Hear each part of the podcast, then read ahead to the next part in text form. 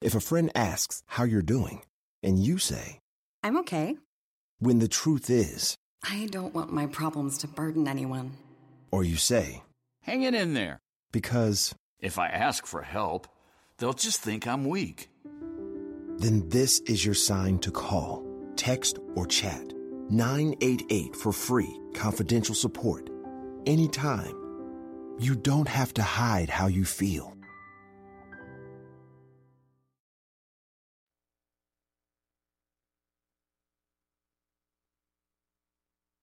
Desde el jueves, el modelo electoral que había dado forma a la democracia durante los últimos 30 años en nuestro país dejó de existir como lo conocíamos. Ahora, las autoridades electorales, pero también toda la maquinaria del gobierno federal, se despliegan y lo hacen a contrarreloj en dos vías. Un choque inminente comienza, pero no solamente en los tribunales, también en lo narrativo. La primera víctima del Plan B de la reforma electoral presidencial tiene nombre y apellido. Se trata de Edmundo Jacobo Molina, secretario ejecutivo del INE, desde junio del 2008. Y su despido llegó incluso antes de que entrara formalmente en vigor el plan. Pese a que el nombramiento de Edmundo Jacobo lo hace el mismo Consejo General, fue un artículo transitorio el que lo sacó del instituto. En democracia, las leyes deben ser generales, impersonales, abstractas, pero el caso del despido del secretario ejecutivo retrata que no, que no es así. Y ese es uno de los muchos vicios de la reforma electoral. En su mañanera del viernes, el presidente López Obrador hizo una acusación muy fuerte contra Edmundo Jacob y dijo, es del grupo de Woldenberg. Imagínense en cuántos fraudes ha participado. Y lo dijo así, como acostumbra, sin más, sin pruebas, una sola prueba.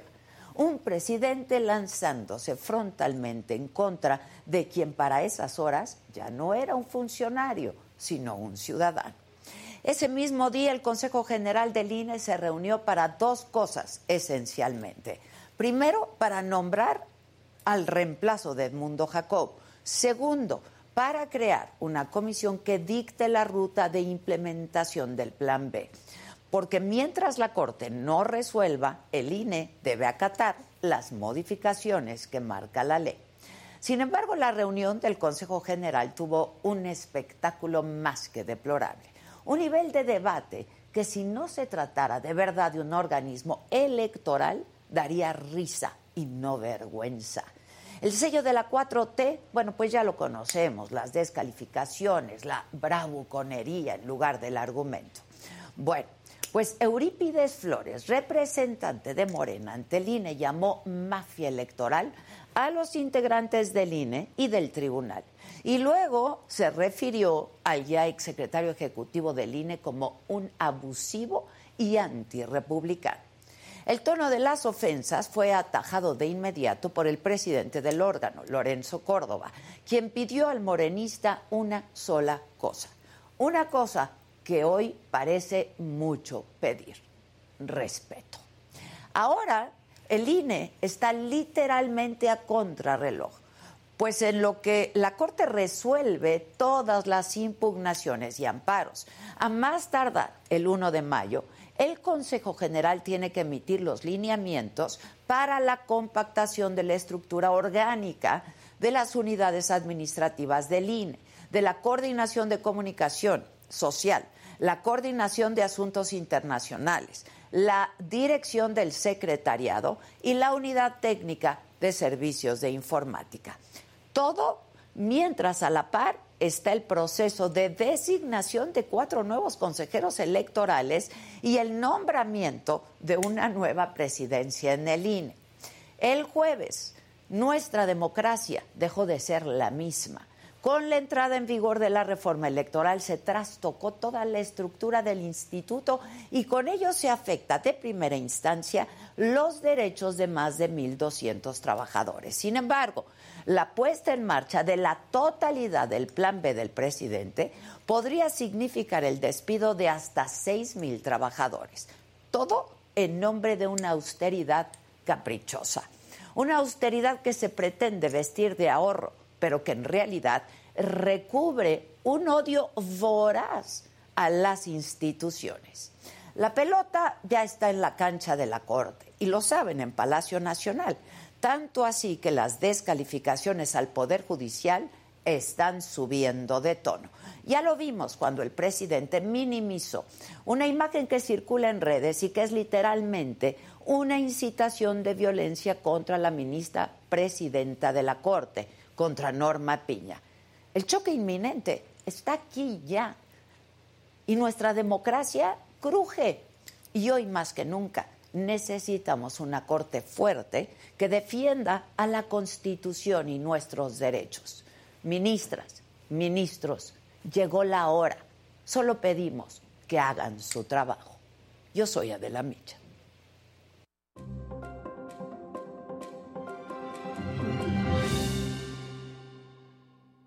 Hola, ¿qué tal? Muy buenos días. Los saludo con muchísimo gusto hoy que es martes, martes 6 de marzo. ¿Por qué dije martes? Lunes 6 de marzo, perdón. Lunes 6 de marzo. Esta mañana el senador Juan Cepeda adelantó que Movimiento Ciudadano no va a presentar candidato para la elección del Estado de México, es decir, se baja de la contienda. Dijo que el partido prefiere dar un paso lateral para evitar confrontaciones, así lo dijo. En Veracruz, el exdiputado local, Alexis Sánchez, fue asesinado en un ataque armado en los límites de Tezonapa y Cozolapa, en Oaxaca. El ex legislador iba con su hijo menor de edad, quien murió también, y su esposa, quien resultó herida. En la mañanera le preguntaron al presidente López Obrador sobre eh, esta propuesta de los republicanos en el Congreso de Estados Unidos para que las Fuerzas Armadas de ese país se enfrenten a los carteles del narcotráfico mexicanos, catalogándolos de terroristas. Y dijo el presidente que es pura propaganda que hay que estar rechazando todas esas pretensiones de intervencionismo. México, dijo, es un país independiente, soberano. En el escenario político, la presidenta de la Suprema Corte, Norma Piña, hizo un llamado justo a jueces y magistrados para seguir actuando con independencia y ser los guardianes de la Constitución. Esa es nuestra fuerza, esa es nuestra dignidad y al mismo tiempo es nuestra responsabilidad, dijo la ministra. En información internacional, padres de familia protestaron en Teherán, la capital de Irán, y en otras ciudades también de ese país, por la ola de envenenamientos contra niñas en los colegios. Las menores, las niñas, podrían haber sido víctimas de grupos islamistas de línea dura que se oponen a que las mujeres estudien. En los otros temas, se casa la influencer Lele Pons con el cantante Guainá. Critican a Natalia Lafourcade por hablar con acento español. El Checo Pérez, que da segundo lugar en el Gran Premio de Bahrein, sube al podio. Max Verstappen gana la carrera, con lo que los pilotos de la escudería Red el 1-2. De todo esto y mucho más estaremos hablando esta mañana, quien me lo dijo Adela. Así es que no se vayan, que ya comenzamos.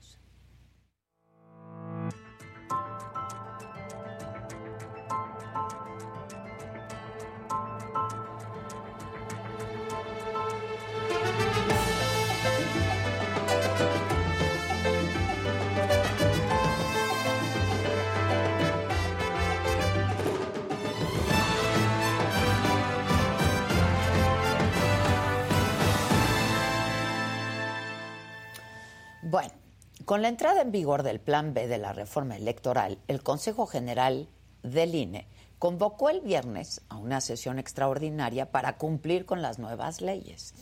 Roberto Heicher tomó protesta como sustituto provisional del secretario ejecutivo Edmundo Jacobo Molina. Durante la sesión les decía que el representante de Morena ante el INE, Eurípides Flores, llamó mafia electoral al Consejo General y atacó al consejero eh, Espadas, Ukip Espadas. Lorenzo Córdoba y Ciro Murayama le respondieron así, duramente. Sabemos quiénes eran los que rellenaban urnas. Sabemos quiénes, especialmente el 6 de julio de 1988, que sí fue un parteaguas en la historia democrática de este país. Sabemos quién rellenaba urnas para obtener el favor del usurpador Carlos Salinas de Gortari. Sabemos dónde estaban entonces, sabemos dónde están hoy y sabemos quién guarda silencio respecto al poder que se ha reintegrado a los defraudadores de la República de 1988. Continúan eh, planteando esta hecatombe electoral a partir de mentiras y ustedes tienen la responsabilidad, se lo digo de manera muy respetuosa, pero concreta y directa a la cara, consejero UKIP, usted va a tener que hacer frente a todas las intrigas que hoy se están sembrando, porque la reforma electoral, el plan B, va a prevalecer. Y usted va a tener la responsabilidad de llevar a cabo la organización de las elecciones de 2023 con esas reglas. Y es absolutamente delicado que sigan mintiendo. Perdón, lo voy a interrumpir porque es una emoción, pues yo tengo que conducir las conversaciones aquí. ¿Está usted amenazando a un integrante de este consejo? No. Porque eso no lo voy a permitir, ¿eh? que quede claro. Y lo voy a interrumpir tantas veces como sea necesario porque yo soy el responsable de conducir las sesiones. Y lo invito a que se conduzca con la responsabilidad y el respeto del diputado Almaguer. Aquí se vale expresar las posiciones. No voy a permitir que usted ni nadie amenace a algún miembro de este consejo. Que quede claro. Una democracia en la que el actor principal y fundamental es la gente, es el pueblo, no el INE, no Lorenzo Córdoba, no Ciro Murayama, y por supuesto que la democracia no es Edmundo Jacobo. Porque esa es la confusión de fondo, y tal vez es la confusión más grave que tiene la mafia electoral que está aquí en el INE y en algunos espacios del Tribunal Electoral. Ellos creen con soberbia que ellos son la democracia, que nos han obsequiado los triunfos que el pueblo ha conquistado. No, señores, la democracia es de la gente, la democracia es del pueblo. Y es momento de ubicarse, consejeras, consejeros, mafia electoral, y es momento de cumplir la ley aunque no les guste. Hoy, por mandato de la representación popular. Lo voy a interrumpir, señor representante, para invitarlo. Entiendo el ánimo de vulgaridad que inspira su, eh, su Esa intervención. es una calificación suya. Pero, y, sin duda, igual que las de usted. pero le voy a pedir que se conduzca con respeto a las y los consejeros. Usted acaba de hacer una intervención ofendiendo a las y los consejeros y eso, mientras yo ocupe esta presidencia, no lo voy a permitir. Dice el señor Eurípides, ¿por qué hablan ustedes? Pues porque la Constitución nos lo permite y no le pedimos permiso al gobierno ni al poderoso. La ley mordaza es propia de los autoritarismos. Es que no se dan cuenta lo que transmiten, lo que expresan. Por eso se han vuelto carne de memes sus intervenciones en este Consejo General, porque no tienen el más mínimo rigor ni cuidado y a veces ni autoestima. Bueno, justamente vamos a hacer contacto ahora. No sé si quieren, ¿ya? Vamos a hacer contacto ahora lo haremos vía Zoom con Ciro Murayama, consejero del INE. ¿Cómo estás, Ciro? Buenos días. Hola Adela, qué gusto estar en tu espacio. Buenos días. Igualmente, Ciro, igualmente. ¿Cómo viste la sesión del viernes? Bueno, una sesión en donde, como decías, lo importante es que ya se empieza a aplicar el plan B, eso es lo delicado. Eh, constituimos un comité de siete consejeros y consejeras que son quienes se van a quedar después del 3 de abril integrando el Consejo General. Hay cuatro de nosotros que cumplimos los nueve años del periodo constitucional por el que fuimos designados y en buena hora ya concluye. Ha sido un periodo largo y en buena hora porque se está cumpliendo con el plazo que la Constitución marca y no nos fuimos antes como quisieron muchos desde el poder. Ahora, ese comité pues tiene ante sí una tarea pues casi imposible que es en unas cuantas semanas reinventar una institución que eh, lleva 30 años operando y cuyos pilares fundamentales, cuya base de operación territorial que ha hecho posible elecciones eh, auténticas una y otra vez, desaparece por el plan B. También esta medida de crear el comité y empezar a aterrizar todos los despropósitos del plan B, pues también abre la puerta para que la gente que es directamente afectada, entre otros los trabajadores del INE, puedan acudir ante el Poder Judicial, ante el propio Tribunal Electoral, para eh, pedir que se protejan sus derechos y entonces pues se abre otra pista, no solo la de la Corte, sino la del Tribunal, para que el plan B pues sea desechado, porque es lo que hace falta para que en 2024 no tengamos unas elecciones fuente de conflicto, sino otra vez un proceso electoral sereno donde la gente en secreto y en libertad elija a sus gobernantes y representantes. Eso es lo sustantivo, además ya lo decías tú, tuvimos que nombrar a un secretario ejecutivo interino porque la reforma eh, violando los principios de todas las leyes, que es que son generales, impersonales. Eh, esta ley tiene un destinatario concreto, que es destituir al secretario ejecutivo, y eso también ya lo hemos impugnado. Yo espero que en los próximos días el Poder Judicial nos dé la razón y Edmundo Jacobo esté sentado en la mesa del Consejo General como corresponde, porque es una decisión que, de acuerdo a la Constitución, tiene que hacer el INE y no los diputados, no los legisladores, como ellos pretendieron en esta reforma anticonstitucional. Eso es lo sustantivo de lo que pasó. Esa es solo facultad del INE, ¿no? De los consejeros. Sí, el artículo 41 de la Constitución dice que el secretario ejecutivo del INE será nombrado por ocho votos al menos de los once consejeros a propuesta del consejero presidente y que durará en su encargo seis años con una posibilidad de ratificación. El INE nació en 2014. Eh, entonces Lorenzo Córdoba propuso a Edmundo Jacobo, quien había trabajado ya como secretario en el IFE, pero pues es una institución distinta. Como tal, el INE nació en 2014 y estuvo seis años. En 2020 votamos por su confirmación por un periodo más, así que Edmundo debería estar, a menos que él renunciara, eh, hasta 2026, pero en el plan B pues se les ocurrió que era un funcionario incómodo, no dócil al gobierno, sino leal a la ley, a la constitución y al INE, y por eso lo destituyeron de manera anticonstitucional él mismo. Fue absolutamente personal, ¿no? Digo, con dedicatoria, pues. El artículo decimoséptimo transitorio dice, la persona que actualmente eh, ocupa el cargo de Secretaría Ejecutiva, como la Secretaría Ejecutiva tendrá nuevas atribuciones, cesa el día de la publicación del decreto. Fíjate nada más qué mal hecho está el plan B. Como todas las leyes, entra en vigencia al día siguiente de su publicación. Así dice el primer transitorio. Este decreto entrará en vigor al día siguiente de su publicación. Bueno, y en el artículo decimoséptimo transitorio dice, pero el secretario ejecutivo cesa desde la publicación en el diario oficial. Es decir, cesaron al secretario ejecutivo antes de que el plan B entrara en vigencia. Así se las gastan.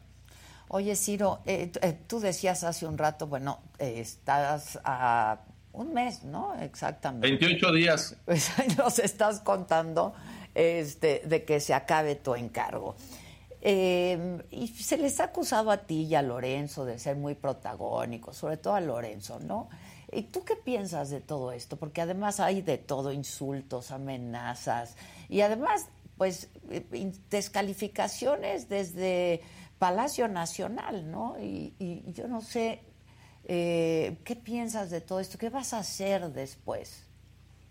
Bueno, yo soy profesor de la UNAM de tiempo completo, definitivo. La UNAM me dio una licencia para ir a cumplir la encomienda de consejero y yo ya avisé a mi facultad, a la de economía, que termina el 3 de abril mi cargo y entonces me respondieron pues que el 4 de abril me reincorporo como profesor entonces, pues regreso a la docencia. Por cierto, no he dejado de dar clases todos estos años, no he cobrado, pero me he mantenido dando una clase pues para no alejarme de los jóvenes ni de la docencia. Es una actividad que yo eh, disfruto y respeto mucho, entonces quise seguir dando clase.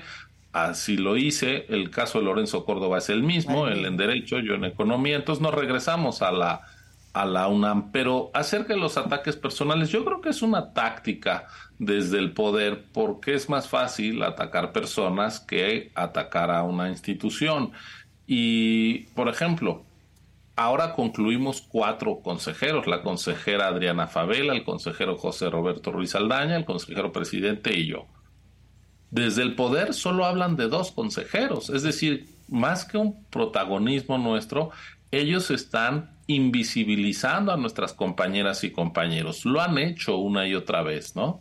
Eh, como si las decisiones del Consejo General las pudieran tomar dos personas.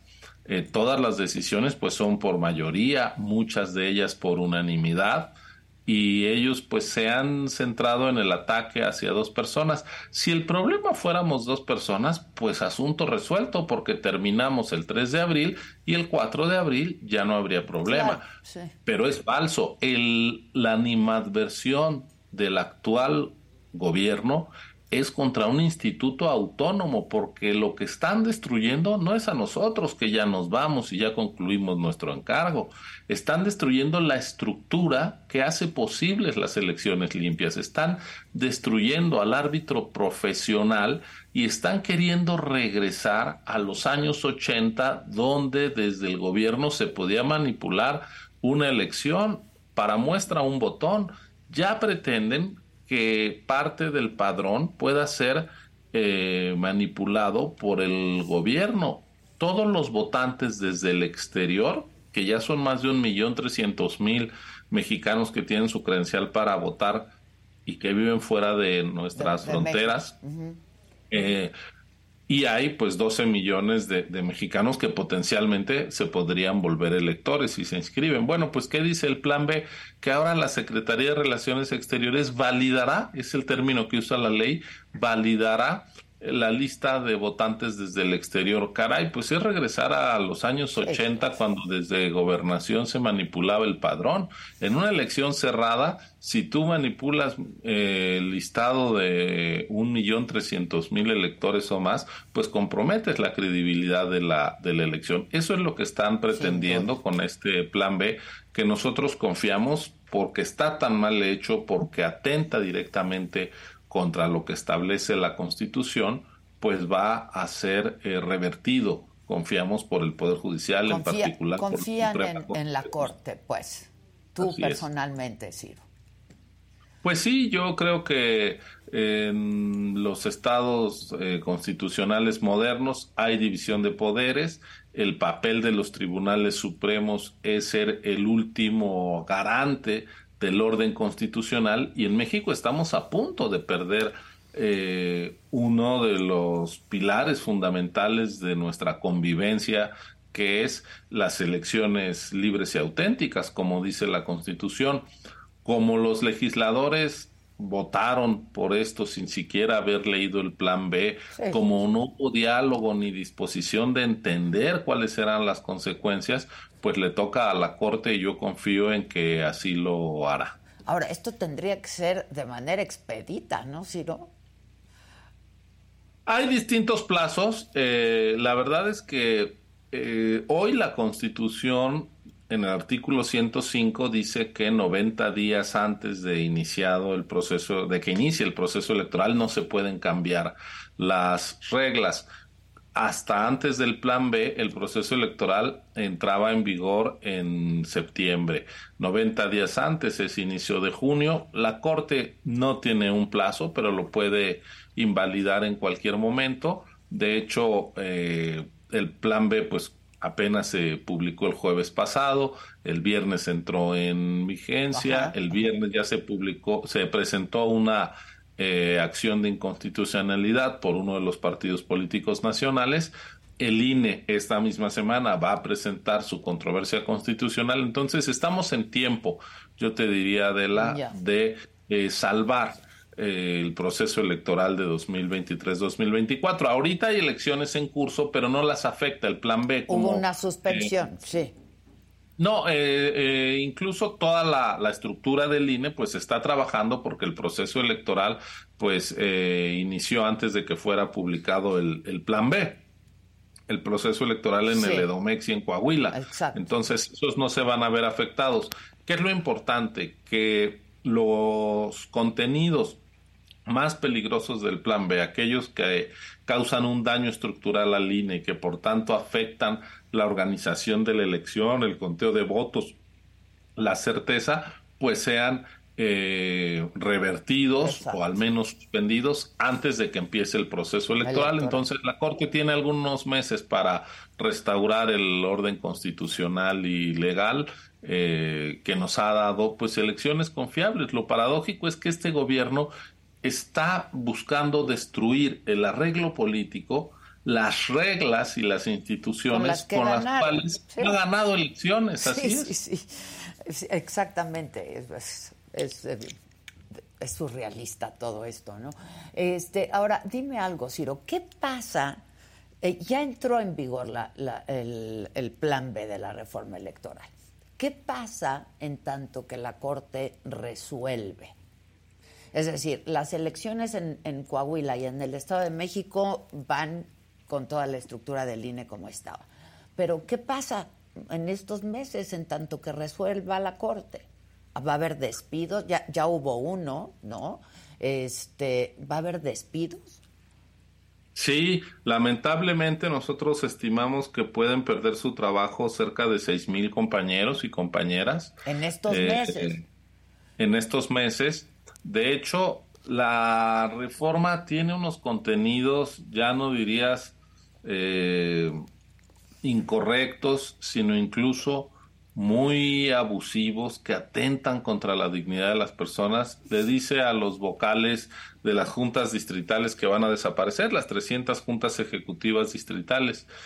Ustedes pongan las reglas para ver eh, quién se va a quedar, ¿no? Entonces es como si fueras en un barco que se va a hundir y pues ustedes arrojen por la borda a algunos y que se quede uno, sean ustedes mismos, ¿no? Los que se hundan. Es de verdad, este, incluso eh, con encono lo que plantea el plan B. Entonces, pues nosotros, de acuerdo a los transitorios, el INE tiene hasta que termine abril para definir esas eh, reglas de, de, despido, digamos. Tiene que planear hasta mayo su reestructuración y tiene que estar la nueva estructura lista el primero de agosto, lo cual quiere decir que pues hacia julio se habrá concretado esta ola de antes de que termine julio de despidos. Yo espero que antes de que termine julio y la gente sea afectada en sus derechos, pues la Corte pueda o el tribunal puedan intervenir. Estamos hablando de gente, Adela, eh, que ganó su puesto de trabajo no por sus conocidos, no por palancas, sino por concursos públicos. Es gente que es evaluada todos los años, que es sometida a programas de formación y de capacitación permanentes. Y ahí ves tú, hay elecciones en México todos los años. Y nunca deja de haber casillas, nunca se deja de cumplir con todo lo que dice la ley. Es gente que sabe hacer su trabajo, que sabe que la permanencia en el empleo no depende de quién gane, no depende que le haga un favor al político en turno. Saben que ni siquiera trabajan para los consejeros electorales, no, ellos trabajan para una institución y van a trascender a los consejeros electorales y van a trascender los resultados de las votaciones. Ellos lo que tienen que hacer es garantizar el debido ejercicio de los derechos políticos electorales de la gente. Bueno, eso lo hacen una y otra y otra vez. En un país donde tantas cosas no funcionan, donde hay tantas zonas del territorio sin presencia del Estado, incluso en las áreas más difíciles, ahí, están las casillas de INE porque está nuestra estructura permanente trabajando, credencializando, actualizando la cartografía electoral, haciendo recorridos para saber dónde son las escuelas, los kioscos, las plazas donde hay que instalar las casillas. La gente nos conoce, les abre la puerta cuando los van a capacitar. Bueno, esa es la gente que, que están despidiendo de manera muy arbitraria. Entonces, eh, pues está poniendo en riesgo la operación, la celebración, ya no te diría yo de elecciones auténticas, sino de elecciones a secas. Si corres a la estructura del INE, ¿quién va a saber cómo armar elecciones en zonas complicadísimas? Apenas hace tres domingos hubo elección, una elección extraordinaria en Tamaulipas, una de las entidades con más violencia, con más presencia del crimen organizado. Eh, uno de los senadores eh, resultó electo eh, gobernador y el suplente murió en un accidente de coche. Entonces hubo que hacer una elección para que Tamaulipas tuviera sus, sus, senadores ante la Cámara Alta. Bueno, pues hicimos esa elección, nos planteamos instalar 4.777 casillas. ¿Y qué pasó el domingo 19 de febrero? Que hubo en Tamaulipas 4.777 casillas instaladas.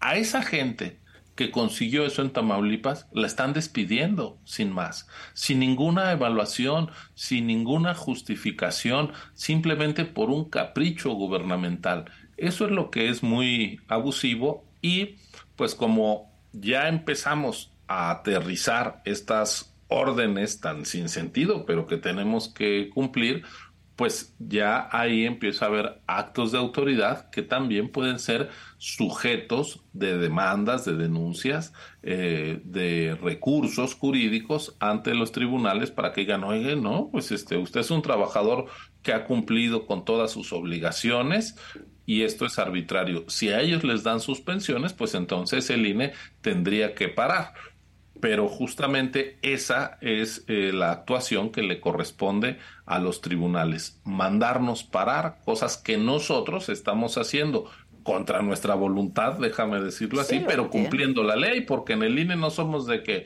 no me vengan con que la ley es la ley o solo cumplimos la que nos gusta. Aunque nos disguste por el principio de legalidad, nosotros tenemos que cumplir, con, la ley. Pero eso no quiere decir que nuestros trabajadores o que los ciudadanos en general estén indefensos ante leyes abusivas. Y cuando hay leyes abusivas, quien puede parar esos atropellos, pues es el Poder Judicial. Por eso yo decía, pues tendría que ser ya, porque entre tanto están un poco en el limbo, ¿no? Habría que liquidarlos y luego en todo caso, si hay una suspensión, recontratarlos o cómo se dice.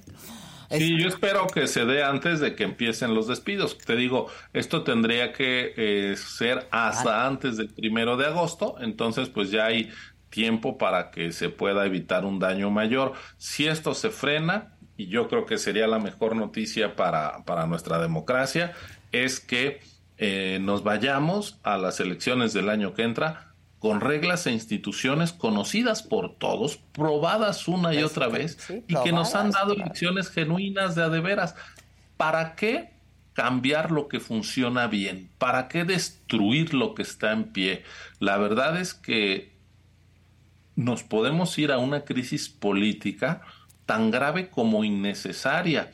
Lo paradójico de este momento es que el ataque a la democracia mexicana no viene de un grupo externo que esté llamando a un boicot electoral, no viene de grupos radicales que estén contra las elecciones, es desde la cabeza del Estado mexicano desde donde se urdió este plan que puede generarnos una crisis desconocida, porque si no se instalan todas las casillas y se destruyen las capacidades del INE, pues puede incluso haber riesgo de nulidad de elecciones y entonces pues eso nos manda al, vacío, a, una situación caótica. Incluso al, eh, sería acabar el gobierno, este sexenio, pues con un problema político que contrasta con la legitimidad, legalidad y, digamos, plena normalidad con la que se dio el proceso de 2018.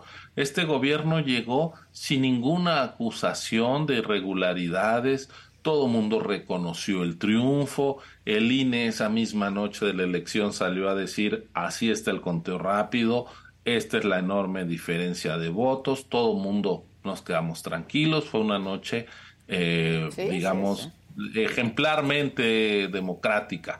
y ¿Qué es lo que puede pasar? Pues que el gobierno genere una crisis. Ya ahorita estamos hablando de problemas y no ha iniciado el proceso electoral. Están sembrando una crisis preelectoral que puede ser también postelectoral. Entonces, pues la actuación de la Corte incluso puede ayudar a proteger al gobierno mismo de sus instintos autoritarios para que este gobierno no acabe en una situación de crisis. Fíjate lo paradójico. Sí, sí, sí.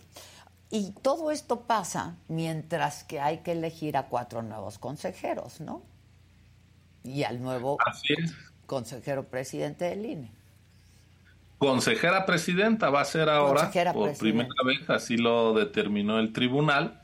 Eh, yo espero que eh, ocurra lo que la Constitución prevé en primera instancia, que es que los árbitros electorales, en este caso las cuatro personas que nos lleguen a sustituir, pues gocen de la confianza, del respaldo de todas las fuerzas políticas como gente con trayectoria que permite eh, anticipar que va a desempeñar un papel de imparcialidad, de legalidad, de objetividad, de independencia, de autonomía.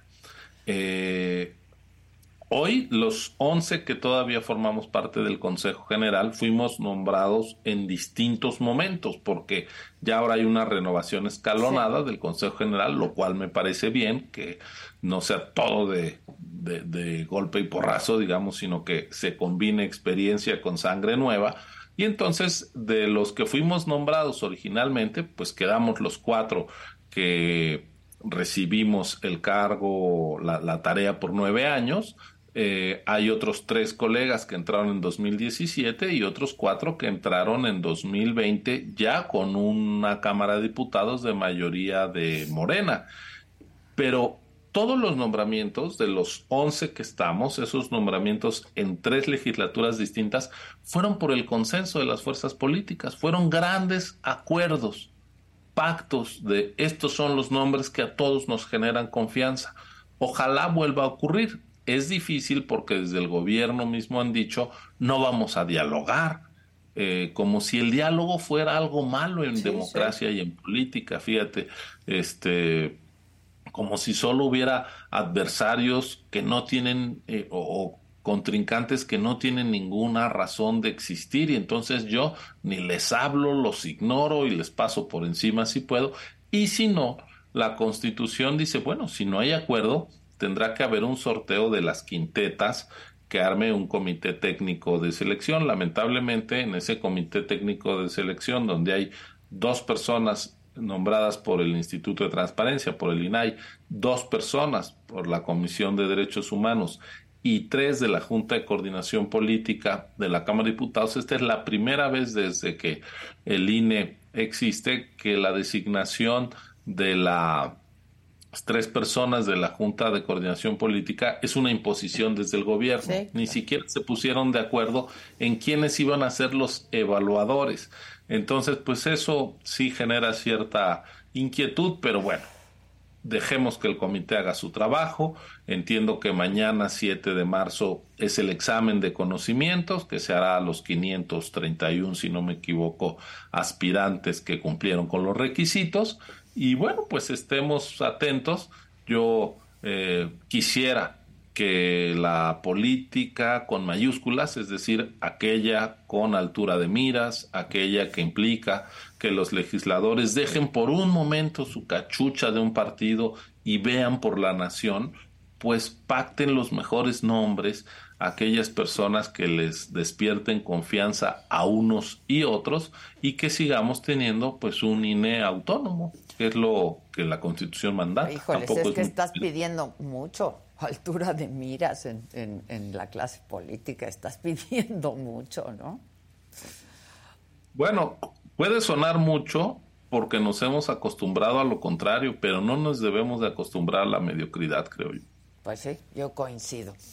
Eh, Ciro, ahora explícanos esta renuncia de directivos del INE, de la pues Junta Ejecutiva. Sí, eh, cuando Así como se nombra al secretario ejecutivo, eh, todos los miembros de la Junta son designados por el Consejo General con una votación calificada eh, de al menos ocho votos y a propuesta del consejero presidente. todos los miembros de la Junta Ejecutiva actual fueron propuestos por Lorenzo Córdoba y todos tuvieron un amplio respaldo de la pues del pleno del Consejo y por eso ocupan sus, sus cargos. La decisión que han tomado en acuerdo con el consejero presidente fue facilitar a la nueva presidencia a eh, armar una junta eh, pues con la confianza de quien llegue a encabezar el instituto. Eh, recuerdo que en 2003, cuando eh, José Woldenberg dejó el IFE, los directores ejecutivos también presentaron su renuncia como un gesto de deferencia a quien llegaba a la presidencia para que viera quiénes se quedaban y quiénes no, para que el nuevo presidente, en este caso va a ser presidenta, no tenga que trabajar con gente impuesta por sus antecesores, déjame decirlo así. Eh, así que, pues yo diría que valdría la pena que quien llegue a presidir el INE, pues revise estos perfiles y vea si no es buena idea que continúen, que les invite, ¿no? Pero pues eso tendría que surgir de la, de la nueva presidencia, si lo estima así adecuado, pero es sobre todo un, gesto para facilitar el trabajo a quienes llegan a formar eh, la nueva presidencia y a encabezar al, al INE en los próximos nueve años. Pues vamos a ver qué ocurre. Como decía yo hace, al inicio, la pelota está en la cancha de la Corte, ¿no? Así es. Así es. Te mando un abrazo y muchas gracias, Ciro. Al contrario, de las gracias por la oportunidad. de siempre que se vayan. Igualmente, muchas gracias. Vale, gracias, Ir. Muchas gracias. Oigan, em, hace unos días, que fue el viernes de la semana pasada, em, platicamos con la arrolladora banda de Limón y nos cantaron y todo. Y próximamente vamos a pasar esta conversación, que fue, la verdad es que la pasamos muy bien eh, con esta banda puso la arrolladora. ¿Pero por qué fue el pleito? ¿qué? Por ejemplo, tú, Saúl, piensas de, ah, yo ya me quiero ir y quiero ser independiente y quiero ser cantante, solista y así. Que van a platicar de mí las noches y el sillón aquel que guardan los secretos que solo tú y yo sabemos y se mojarán tus ojos. ¿Cómo es un poco su vida de ustedes? La Hay mucha tentación luego, don René. ¿Ha llevado a la banda con los malos ahí de Sinaloa? Eso y más cuando sé que estás tú, que sepa el mundo entero, pero lo primero, por ti la oscuridad se vuelve luz. Es que me la paso bien contigo, tú mi complemento, mi abrigo, todo eso y más, mi amor, tú eres la razón.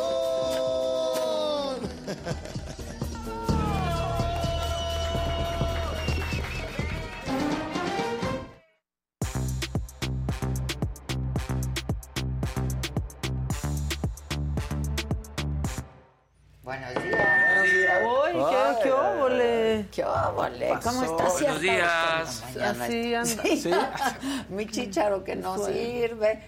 ¿Cómo están? Bien, todo bien. Pues, ¿Todo en orden? pues mejor que el chícharo. Es mejor que el Mejor que el chícharo. sí. ¿Que el Eso- guisante o que, Que el guisante, chícharo? el guisante ya no está vetado en la selección. No, ¿qué tal? No, ahora Sí, falta no. que quiera y no nos aplique un Carlos Vela. En una de esas, ¿eh? Pero no, yo creo que el No, ese es muy chicharito digno. sí ¿Sí? quiere. ¿No? Pues ojalá. Yo, creo Yo que quiero sí que quiere. quiera. Yo también. Oye, órale.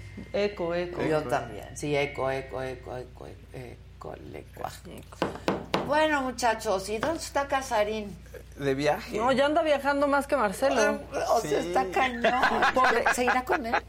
Como No, es Tim Marcelo. ¿Cómo puede ser, verdad? Como es Tim Pero Marcelo. fue a la India Marcelo y estaba con nosotros, Casarín. Casarín. Pero no, está en. Puerto Vallarta, este pura playa. Aquí Ah, estoy, Pero aquí mira, estoy. Qué bueno. ¿Va a regresar bronceado? Casarín, qué bueno, porque lo regañé el otro día. ¿Cuándo te regañé el Sí, viernes? me regañó. Pon activa tu micrófono, manito. Activa porque no te oímos. Eh, Eso. Ahí está. ¿Ya se escucha o no? Más Ya. bien me tenían apagado ahí en la, en la cabina. Ya, todo en orden. Ahí está. Todo en orden. Es cierto, me regañaste el otro día bajábamos del avión y no puede ser. Y nada más de ver los tobillos, pero está bien, ya, ya estamos trabajando en eso. Es que ahora sí, te pasaste, parecían de estos chorizos blancos. sí. O sea, yo le dije, Casarín, vas a la playa y ¿qué haces?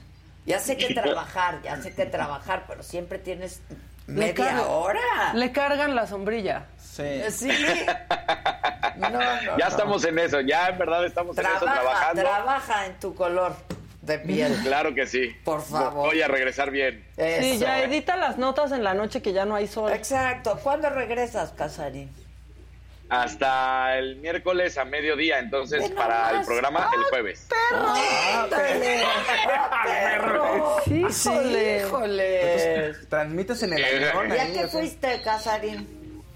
Nos tocó porque ya viene Vidanta, ahí está el golf, ya viene el abierto de Vidanta, entonces tenemos que tener toda la información listo de lo que va a suceder en este abierto que arranca en marzo, pero desde este momento las nuevas incorporaciones y además eh, se va a tener una plática y, y- y lo vamos a ver porque están saliendo jovencitos, ahora sí nuevos jovencitos que están buscando proyectarlos al golf, Ade, y eso está muy padre porque estamos hablando de niños mexicanos que les están, los están becando por completo absolutamente todo, no tienen que gastar ni siquiera en agua. Pues y los están proyectando su carrera. Ah, padrísimo.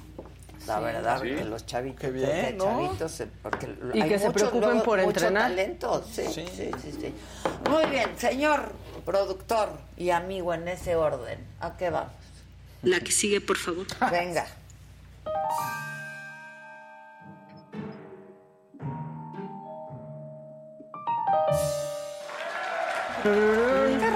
Oigan, no tengo la conjuntivitis ni nada, se me olvidaron mis lentes. Este, y si no, no veo. Pues, Pero se te ven muy bien y se te ven tus ojitos. sí se ven. Sí. Pues sí. O si no traes otros ojitos acá arriba en el corazoncillo. Exactamente. Hola, Oigan, guapa. Bueno, a ver, ya mencionaste todo lo que pasó en el INE, platicaste con Ciro Murayama, pero es que nos gusta hacer el relato macabrón también, la verdad. Entonces, pues vámonos primero con el alto que le puso, otra vez nomás para revivirlo, el alto que le puso Lorenzo Córdoba Muy a Eurípides. bien, y les voy a ¿eh? enseñar a Eurípides tres doritos, no después, sino tres doritos antes. Antes. A ver. Lo digo de manera muy respetuosa, pero concreta y directa a la cara, consejero UKIP. Usted va a tener que hacer frente a todas las intrigas que hoy se están sembrando, porque la reforma electoral, el plan B, va a prevalecer.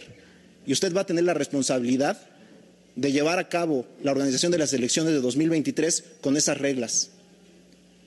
Y es absolutamente delicado que sigan mintiendo. Perdón, partir- lo voy a interrumpir porque es una emoción, pues yo tengo que conducir las conversaciones aquí. ¿Está usted amenazando a un integrante de este consejo? No. Porque eso no lo voy a permitir, ¿eh? Le estoy que quede claro. Y lo voy a interrumpir una- tantas veces como sea necesario porque yo soy el responsable de conducir las sesiones. Y lo invito a que se conduzca con el- la responsabilidad y el respeto del diputado Almaguer. Y entonces ahí sí sintió, como dicen en mi colonia, pues pelos, Eurípides, porque está usted amenazando. No. No, Y él pensando, de- ¿sí amenacé? No, sí, exacto. ¿Amenacé o no Pero amenacé? así como de, no, Mm, no. Ay, pero hace nueve años festejaba tanto a Lorenzo Córdoba Eur- Eurípides. Pónganlo, por favor. Como ciudadano celebro la designación de Lorenzo Córdoba como presidente del INE, hombre íntegro y jurista excepcional. ¿Qué le pasó? Hombre, se decepcionó. Sí, Se decepcionó, literal. Deconstruido, Se deconstruido. Sí. Pues sí, ahí está. Qué Bueno, chavo, Lorenzo. Sí. sí. Ha- ha- jovencito. Ha, ha de ser dura la chamba. ¿Y por qué? El plan B le pasó por encima últimamente también. Sí, se ¿no? hace unos meses. Sí. Pero aparte, es que, a ver, es, ¿cómo decimos? Montonero, pero aparte flojo para hacer las cuentas. Porque dijo, ¿cuánto se van a llevar de finiquito? ¿Cuánto se van a llevar? Aquí vamos con otro que preguntaba, ¿pero cuánto dinero? un mes de que se larguen de aquí, ¿cuánto se van a llevar de finiquito? ¿Se van a ir millonarios de este Consejo General del INE? Y en el caso de que los tribunales no ordenen restituir a Edmundo Jacobo, ¿cuántos millones de pesos también se va a llevar? Ahora sí, ahora nos estamos viendo dónde quedaron los Kevins y los Bryans. Estamos entre Hamlet y Eurípides. Yo ya, o sea, en serio, Hamlet y Eurípides, ¿no? De hecho, podríamos hacer una fábula, la fábula de Hamlet y Eurípides. bueno, pero entonces Ciro Murayama sí dijo, verdaderamente, pues no sean flojos, hagan las cuentas. Yo les digo cómo sacarla, la cuenta. Finalmente le voy a decir cuánto vamos a llevarnos.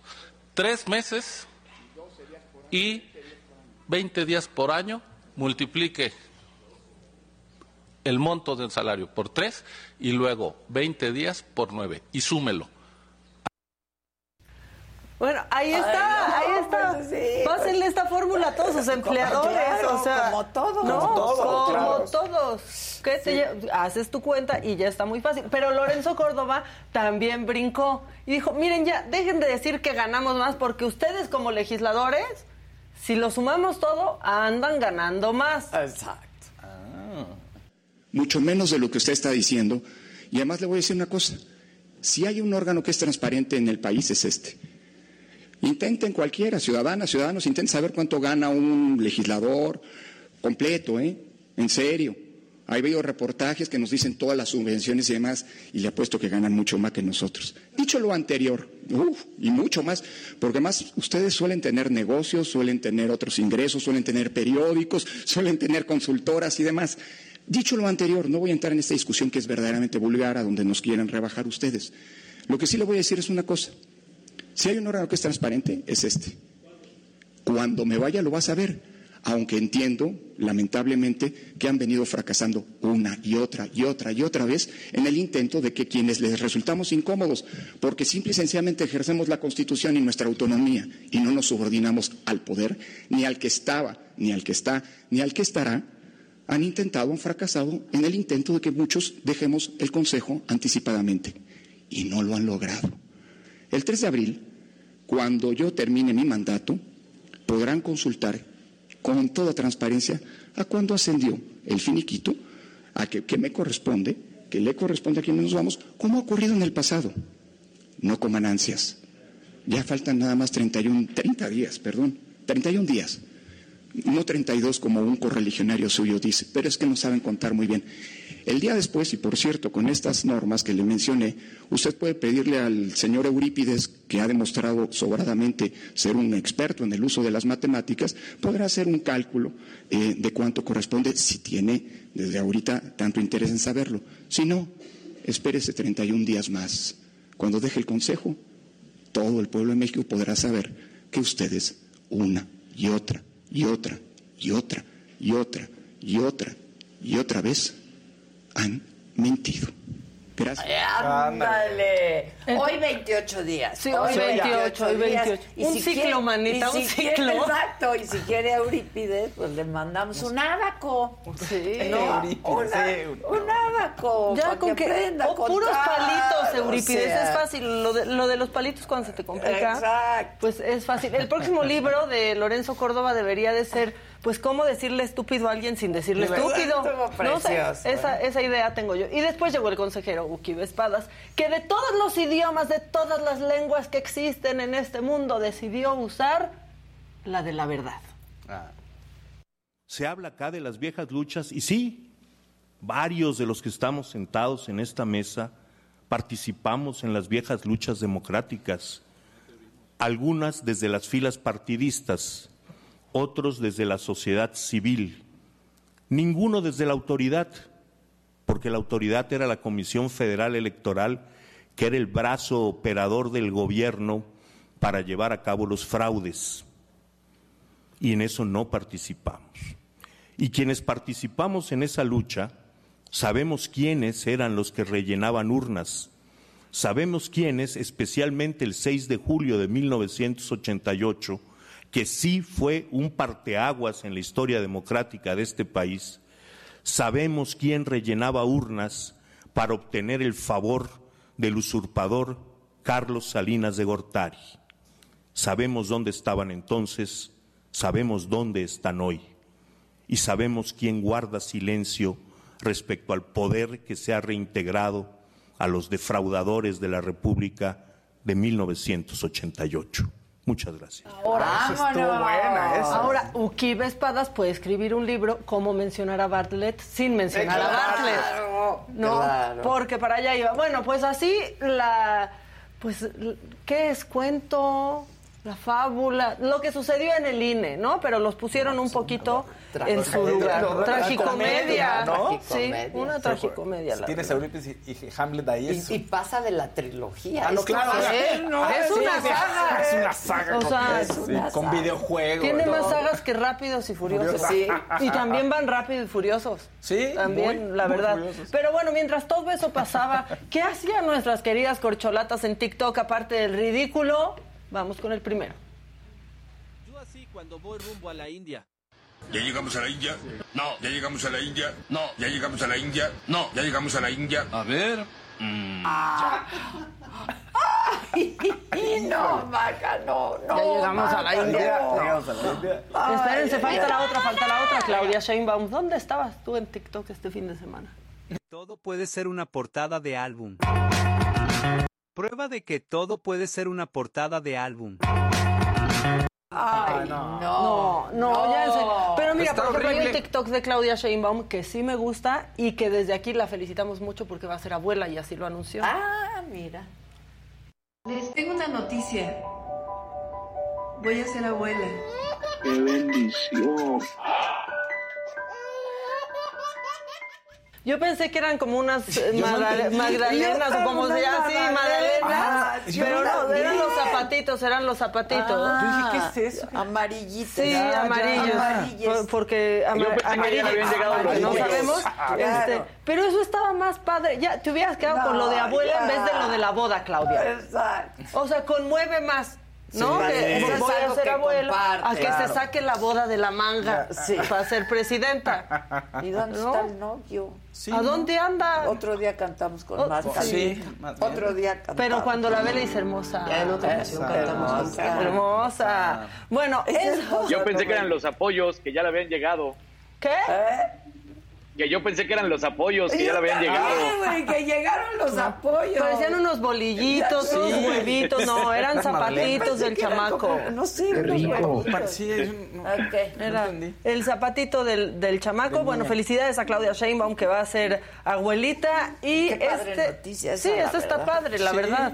No, ay, te lo ya ni vas a querer ser presidenta. Vas Sí, a querer estar con, con tu tu nieto, nieto. niete, porque no sabemos qué va a hacer. Vas a querer estar ahí. Ya no seas presidenta.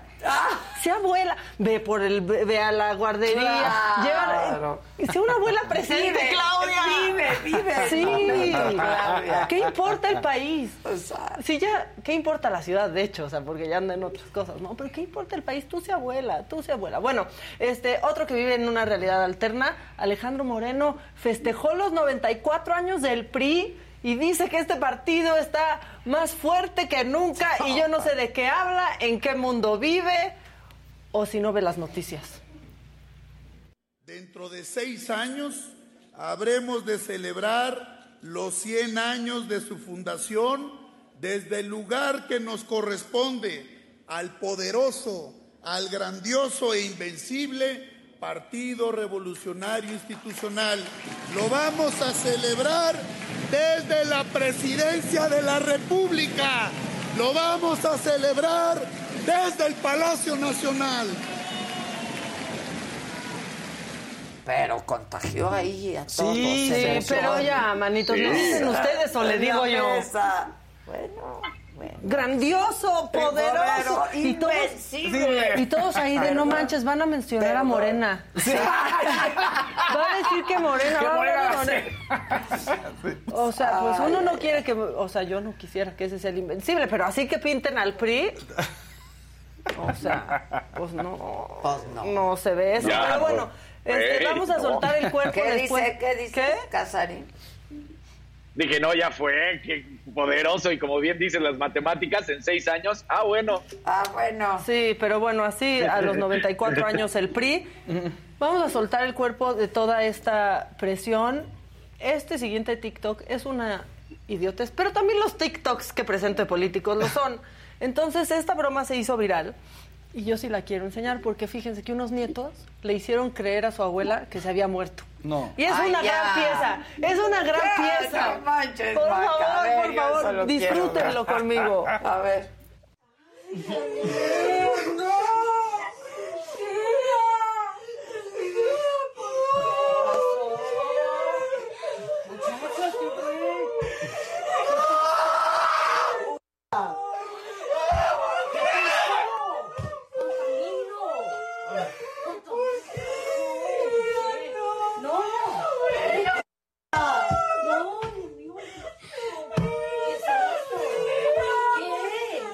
Si yo estaba dormida. Niña, niña, yo estaba dormida. Dice que ella quisiera dormida. Su abuelita lo quería mucho.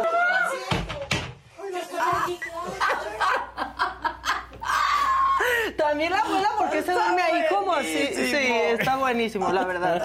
Este, y, y necesitábamos reírnos de cosas que no salgan de nuestros impuestos. Y pues ya, por último, yo espero que comiencen la semana mejor que yo, que olvidé mis lentes, y mejor que este operador de camión. Por favor, empiecen la mejor que él. Puta, si no saben hacer, deben irse a su casa. Mira este cabrón lo que está haciendo. Mira. ¿Qué? No, no, no. ¿Qué tuvo que hacer para arrancar la palanca del Alguien dijo, camión? pues si quieres arráncatela. Y pues Por bueno, mí, sí, por mí arráncatela. Y pues sí, hizo caso.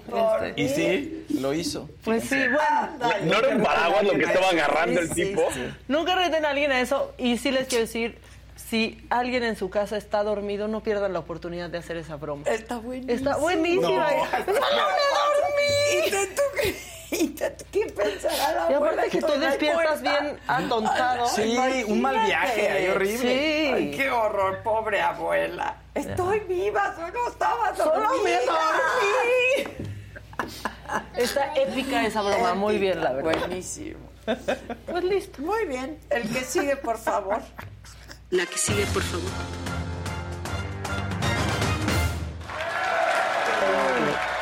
Like desde Vallarta. Eso. Oye, bueno, buenas noticias sin duda alguna para la Fórmula 1 y para México, porque, bueno, pues Checo Pérez arranca con todo, sobre todo, bueno, el, que fue campeón de Bahrein fue Max Verstappen. Sí, consigue el lugar número uno, Checo Pérez se queda con el dos. Después de que tuvo una mala arrancada, volvemos con los problemas de Checo Pérez en las arrancadas, ahí le falla, pero termina quedando en la segunda plaza.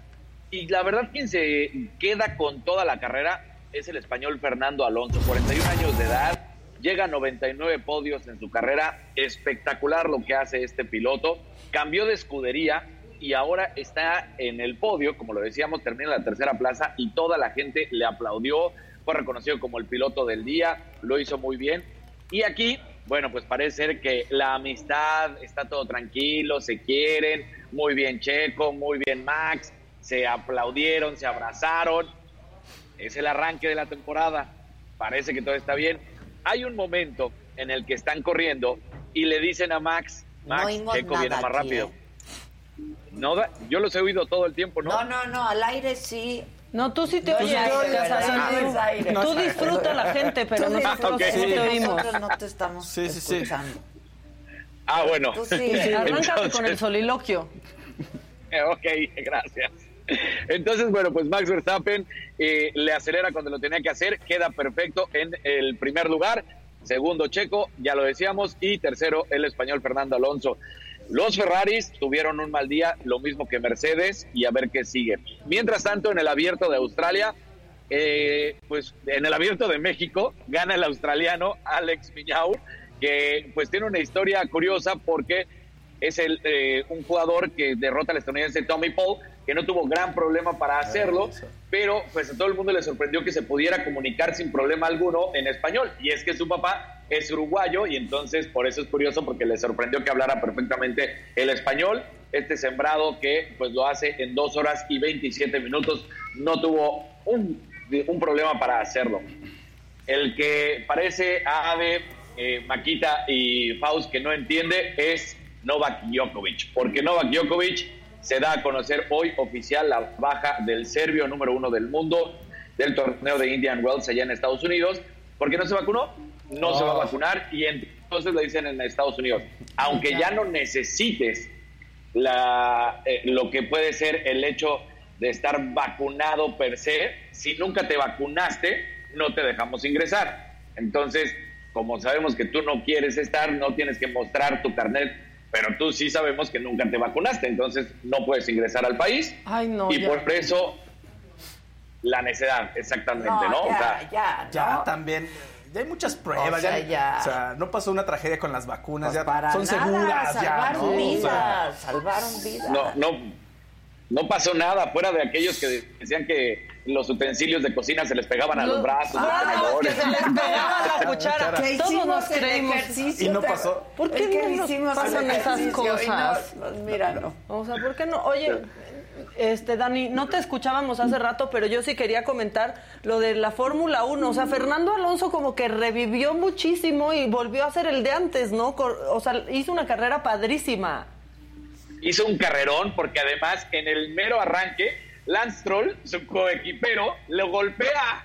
Y entonces dices, era la vuelta uno y lo golpea, tiene un pequeño contacto, pero de ahí la verdad es que tiene la carrera del día. Sí fue Fernando Alonso todavía por encima de Max Verstappen y por encima de Checo Pérez, el que se llevó los aplausos porque dijeron es impresionante a sus 41 años de edad, un piloto que pues había regresado a la Fórmula 1 después de haber estado en otros seriales, no le había ido muy bien, cambia de escudería y ahora lo hace impresionante. La verdad es que sí, Fernando Alonso demostrando por qué fue tantas veces campeón y, y con Renault en su momento, hace varias, varias décadas, una y década. empezó Entonces, bueno, pues ahí chavitito. está. Chavitito. Chavitito. Y era el rey, la verdad es que fue el El rey, rey. Y de pronto, pues así se desapareció. Y a ver si esta temporada no vuelve a quitar a todos. Me daría gusto. Exactamente. Porque más, A no sé si te acuerdas, pero gusto. cuando, cuando él se va a Ferrari, que no logra ser campeón, y justamente en ese momento lo hacía Sebastián Vettel, bueno, hay, un, hay una carrera que termina ganando justamente la última en ese momento, que Vettel se muestra que rebasa con bandera amarilla, porque estaba en el volante, y eso no pudo, eso evitó, mejor dicho, que fuera campeón eh, Fernando Alonso con Ferrari. Eso ya tiene un buen tiempo, entonces, pues se ha quedado corto. Sí, ahora sí trae coche, también es eso, ¿eh? Ahora sí trae coche, exactamente. Los Aston Martin la han invertido.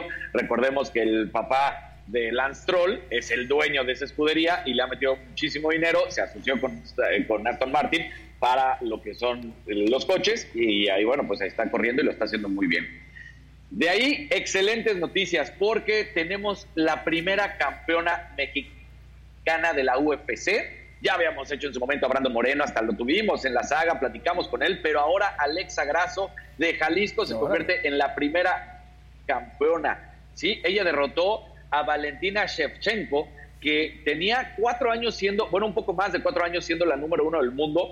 Nadie la había podido vencer. Había tenido siete ocasiones en las que se había defendido su cinturón, pero como lo hacen ahí por sumisión, como es conocido, entonces pues es la mejor manera en que Valentina pudo demostrar su confianza, se subió al, al octágono y ya lo derrotó, entonces bueno, con esto pues tiene tres campeones México en la UFC, que sin duda alguna es algo que hay que reconocer y admirar y aplaudir.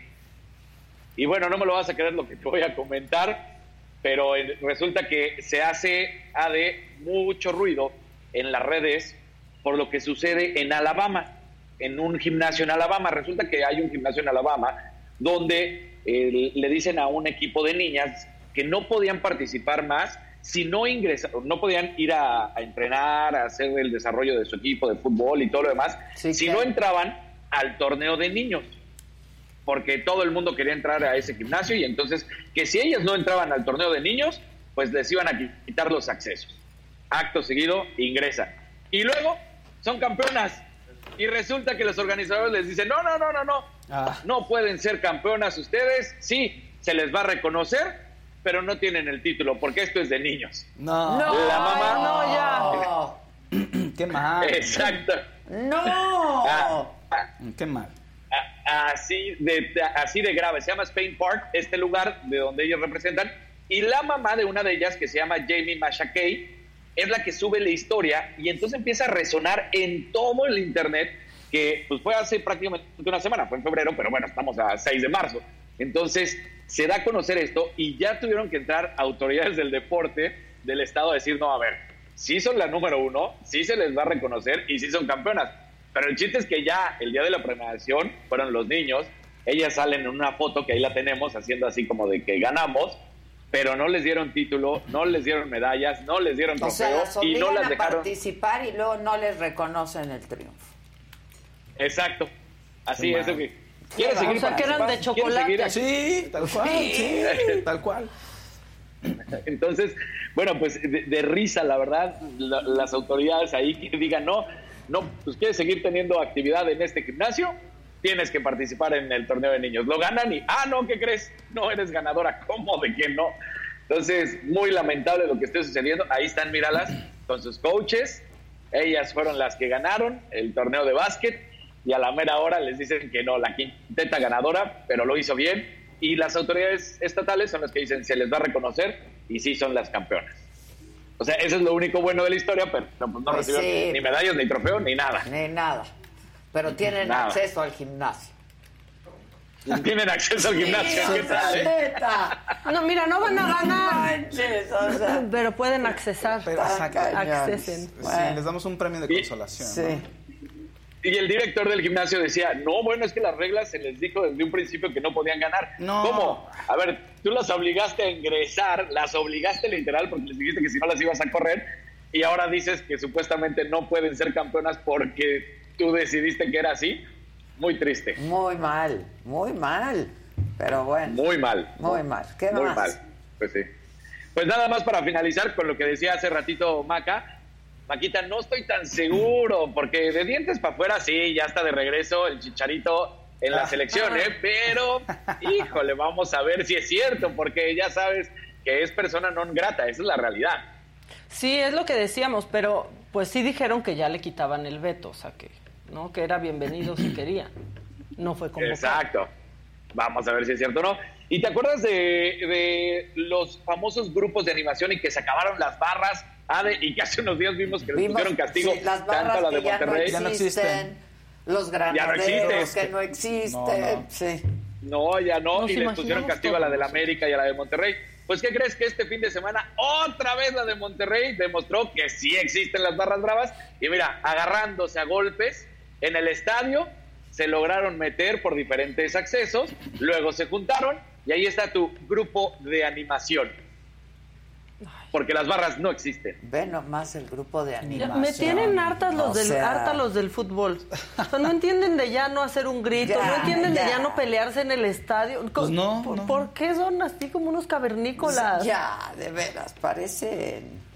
Pues sí, sí está Lo dijimos desde un, es que lo dijimos desde un principio, estas barras bravas, que no las quieren reconocer como barras y que quieren decir que grupos de animación, están patrocinadas también por la delincuencia. Ahí hay delincuentes, ahí se venden drogas, ahí hacen Pues muchas claro. cuestiones y por eso no lo van a soltar, así de fácil. No, está cañón. Está cañón. Sí, terrible. Y, y, y para no dejarte, Todo para que no es digan que no de nuestra imaginación. Todo es producto. Todo es producto de nuestra imaginación. Bueno. Muy triste, muy. Y, y- y bueno, porque me escribieron en el chat, ¿no vas a decir nada? Claro que sí. Los Pumas nos golpearon cuatro. Ya, buena. Casarín, Es que al haber ya. goliza de Pumas. Es que a ver, goliza y te no, callas. no dice nada, Casarín. No queremos hablar de eso, ah, cosa. Ay, pero ya. Esa cosa tan espantosa. No, manita, cada vez se puede hablar de menos cosas de la UNAM. Sí, no. Sí, exacto. Ya. Chale. Ya, ya. Chale. Bueno. Pero no te hagas pausa, ¿Quién que también goleó, golearon a la América. verdad? No, yo no digo nada, mira, por eso no Sí. hablo. ¿Qui- ¿Quién, quién fue la, la Puebla, potencia de Puebla? Puebla, verdad? 4-2. Es potencia, es potencia. Mal, mal. El campeonísimo Puebla. Bueno, cállense ya. El multipremiado Puebla. Ya, cállense. Bueno, Así que, no, por favor, no, es que una cosa es perder con alguien así, Ya. normal, pero con Puebla, pues se entiende. Saludos ahí Sí. a, a- a- a Jalisco, Puerto Vallarta. Qué padre. ¿Cómo está el clima, compa? Ah, está sabrosísimo, el sol está con todo. Mira, Ahorita voy a, a entrevistas, pero en un ratito nomás. estaremos ya. azul, azul. Oye, yo tengo una duda razonable. nomás. ¿Cómo andas de tu Dígamelo. botox en la axila? ¿Bien? ¿Está Bien. el calor? Mira, Bien. El único programa Bien. donde les enseñamos las axilas de los conductores. Exacto, bien. sin problema. Sin problema. Ya está ese músculo. fíjate. ¿Pero te has No, retocado? pero, oye, ¿has vuelto o fue solo una vez? Sí. Ya fuiste, ¿no? ¿Se acuerdan la primera? La primera es cuando fue, cuando era Adela. Eh, a- a- me lo dijo Adela primera normal. En temporada, Adela, me pues. lo dijo Primera Adela. temporada. Segunda temporada 2.0.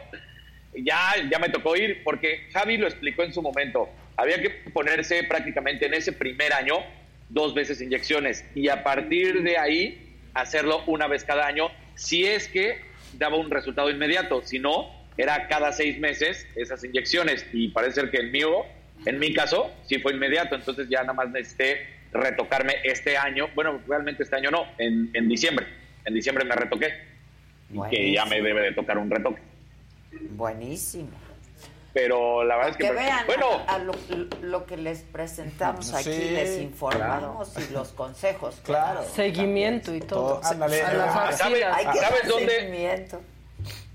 ¿Sabes dónde quedó así, pero perfectamente sentado? Se acordarán cómo era una sopa en la boda de Susan, pero mis axilas secas. Lo demás era una sopa, pero mis axilas Bueno, secas. a mí me sudaba el pómulo, ¿eh? ¿Cómo? A mí el bigote, No, o es sea, que teníamos un efecto. pómulo y el- con los lentes, entonces me tenía que hacer, estar así, me sudaba. No, no, no. Yo, bigote aperlado, manita. O sea, efecto invernadero. No, Ya- no, no, ¿Pueden no. creer que ya pasó una semana de eso? Una semana y ya está aquí Susan de regreso. La luna mielera. Ya, ya, ya. Le digo, ¿ya vas a venir a trabajar o qué? A ver cómo llega. Tenemos chamba. Ni nada, ni nada de su salud. Espero que no, viene revitalizada. eh. Rozagante. Rozagante. Sonriente. Bueno, Casarín, estate ahí pendiente. Gracias. El que sigue, por Claro que sí, aquí que sigue, estamos. por favor. Venga.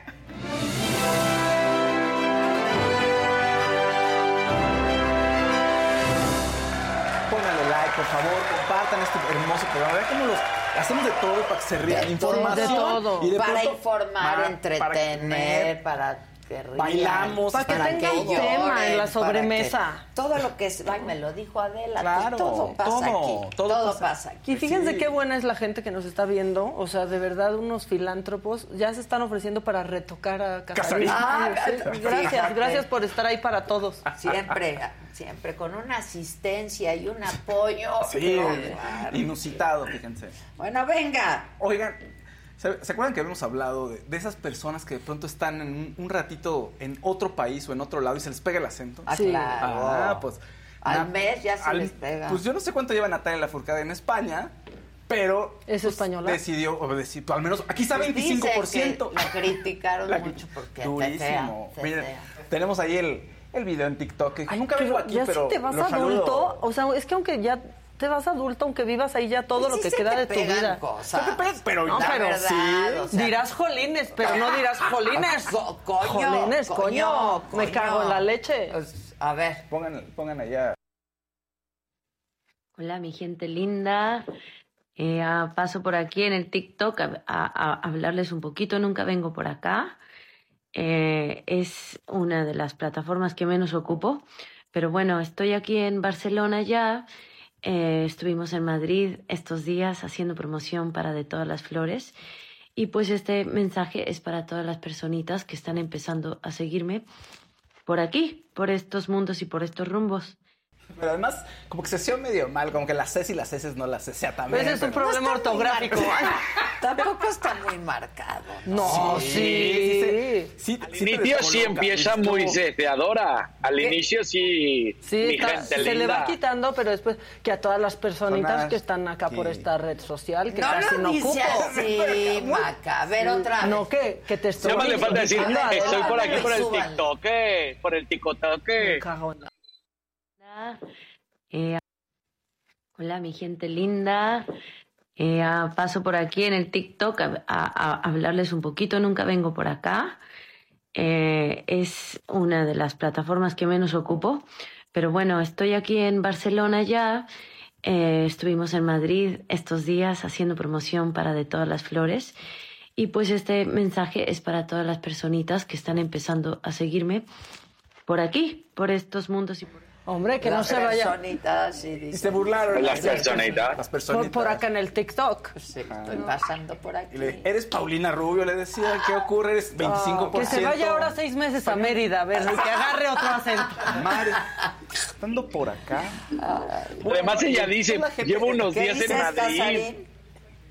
Que, que dice, llevo unos días en Madrid. Y ya en unos días ya empieza, que pasó por aquí, que el- por el TikTok. Dijo por Barcelona. social. Barcelona. A Barcelona. Jolines. Está haciendo ya promoción de su disco de Todas las Flores y va a tener algunas to- tocadas, algunos conciertos en España, en Madrid. Entonces, bueno, se va a quedar un rato más por allá, a ver cómo regresa. Como dice Maca, me da curiosidad que se- mandarla a otros lugares para que...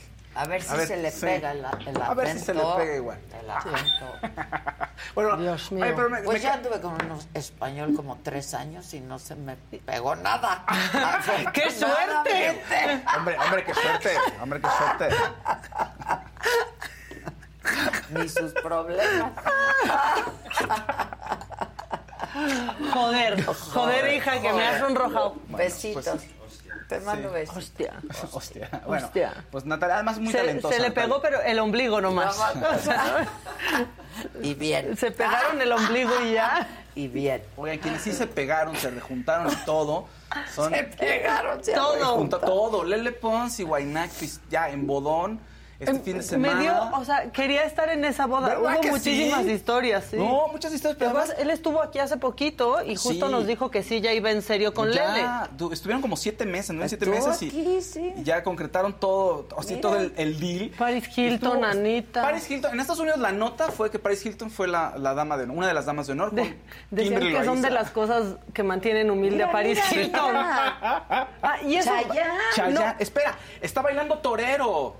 O sea, bailó sus canciones ta- y con Lele Pons tiempo de vals en el bar. Sí, imagínate bailar Ay, tiempo de vals Qué buena con Chayanne. Digo, nada Sí. como la de Susan, pero Ahora, tú hubieras regañado muchísimo a Lele Pons. Por el color. Por, traía marcado el bikini en la espalda. sí. Ah, O sea, yo hubiera no, querido ver el coraje de Adela en sí, esa le boda. hubiera dicho Lele, no. Te traigo una crema, ¿qué te pasa? no, sí. no. Estu- fíjate, estuvieron. Pero está, está delicado ponerte una crema de color con Sí. vestido blanco, la verdad. Se Pues tuvo sí. que haber quitado el traje. Pues se, se puso tres, traía tres vestidos distintos, de distinto diseñador. Casi como nuestra contadora. ¿Sí? Pero no era, la, Ah, no era su boda todavía. Bueno, estuvo, obviamente, Chayanne, estuvo Anita, estuvo también Becky G, Lola Índigo, Diplo, Steve Aoki, o sea, la- gran fiesta internacional, además, La latina internacional.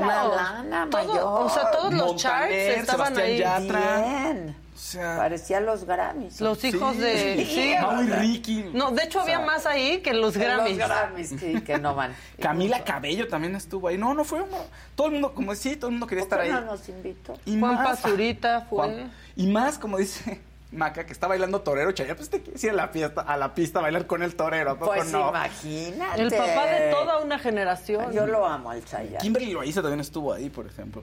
En fin, pues trascendió eso. Eh, Ahora no opaco a Le Pons, que es su sobrina, además. Pero no lo opaco, pues, eh, o sea, los dos eran las estrellas, pero estuvo bonito que estuviera ahí bailando sus canciones. Toda, eh, ¿Cómo no? toda una estrella. Pues claro. ¿no?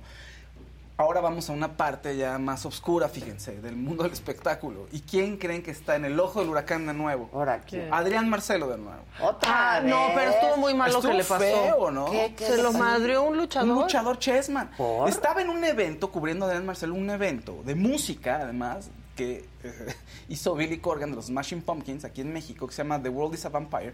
Y estaba él cubriendo, y estaba entrevistando a Chessman, el luchador, porque había una carpa de lucha libre, había también evento de lucha libre. Mira, le empieza a preguntar algo y como que se empieza a incomodar y le dice, ¿de qué te ríes? No sé, el audio no se escucha, ¿eh? No está porque es mucho ruido de fondo y hay música. No sabemos bien qué es lo que se están diciendo todavía, pero ve. Ahorita como que hay algo que de plano no le va a gustar al luchador. Mira, le está como que ahí está Y le empezando la suelta un vistezazo en el cuello, Sí. manita. No, no. No, no. Pero no, vean, todavía no acaba ahí la historia. Para que vean que de lo virtual a lo real, la línea es muy delgadita. Pero ¿cómo? Sí, pues no es lo mismo Vea, poner tweets no que acaba- decirlo en Y persona. baile, che, Sí. cervezazo. No, bueno, ahí. No, Adrián, no te metas con el luchador. No, pero sí se ve Y no, pobre, véanle el No. cuello rojo. Rojo, rojo, rojo, rojo. No, sí le dio duro, Sí, ¿eh? sí le dio duro. Y dicen por ahí que hay una foto, bueno, hay, hay un Twitter, hay una foto, ¿no? Dicen por ahí donde él se está caminando hacia una ambulancia como para revisarse, ¿no? Sí fue, estuvo complicado. Dice Adrián Marcelo en un tweet, les voy a ser sincero, me duele mucho que crean que merezco o merecía ser golpeado. No, no, La violencia sí. nunca es el camino, es muy bajo desear que le inflijan dolor a alguien por hacer preguntas tontas. No creo que sea equitativo. Tiene razón, Tiene razón. Adrián Marcelo. Díganme lo que quieran, pero los golpes no van. Y obviamente se peleó con la gente en Twitter, le dijeron de todo, este dijo sí, no, yo.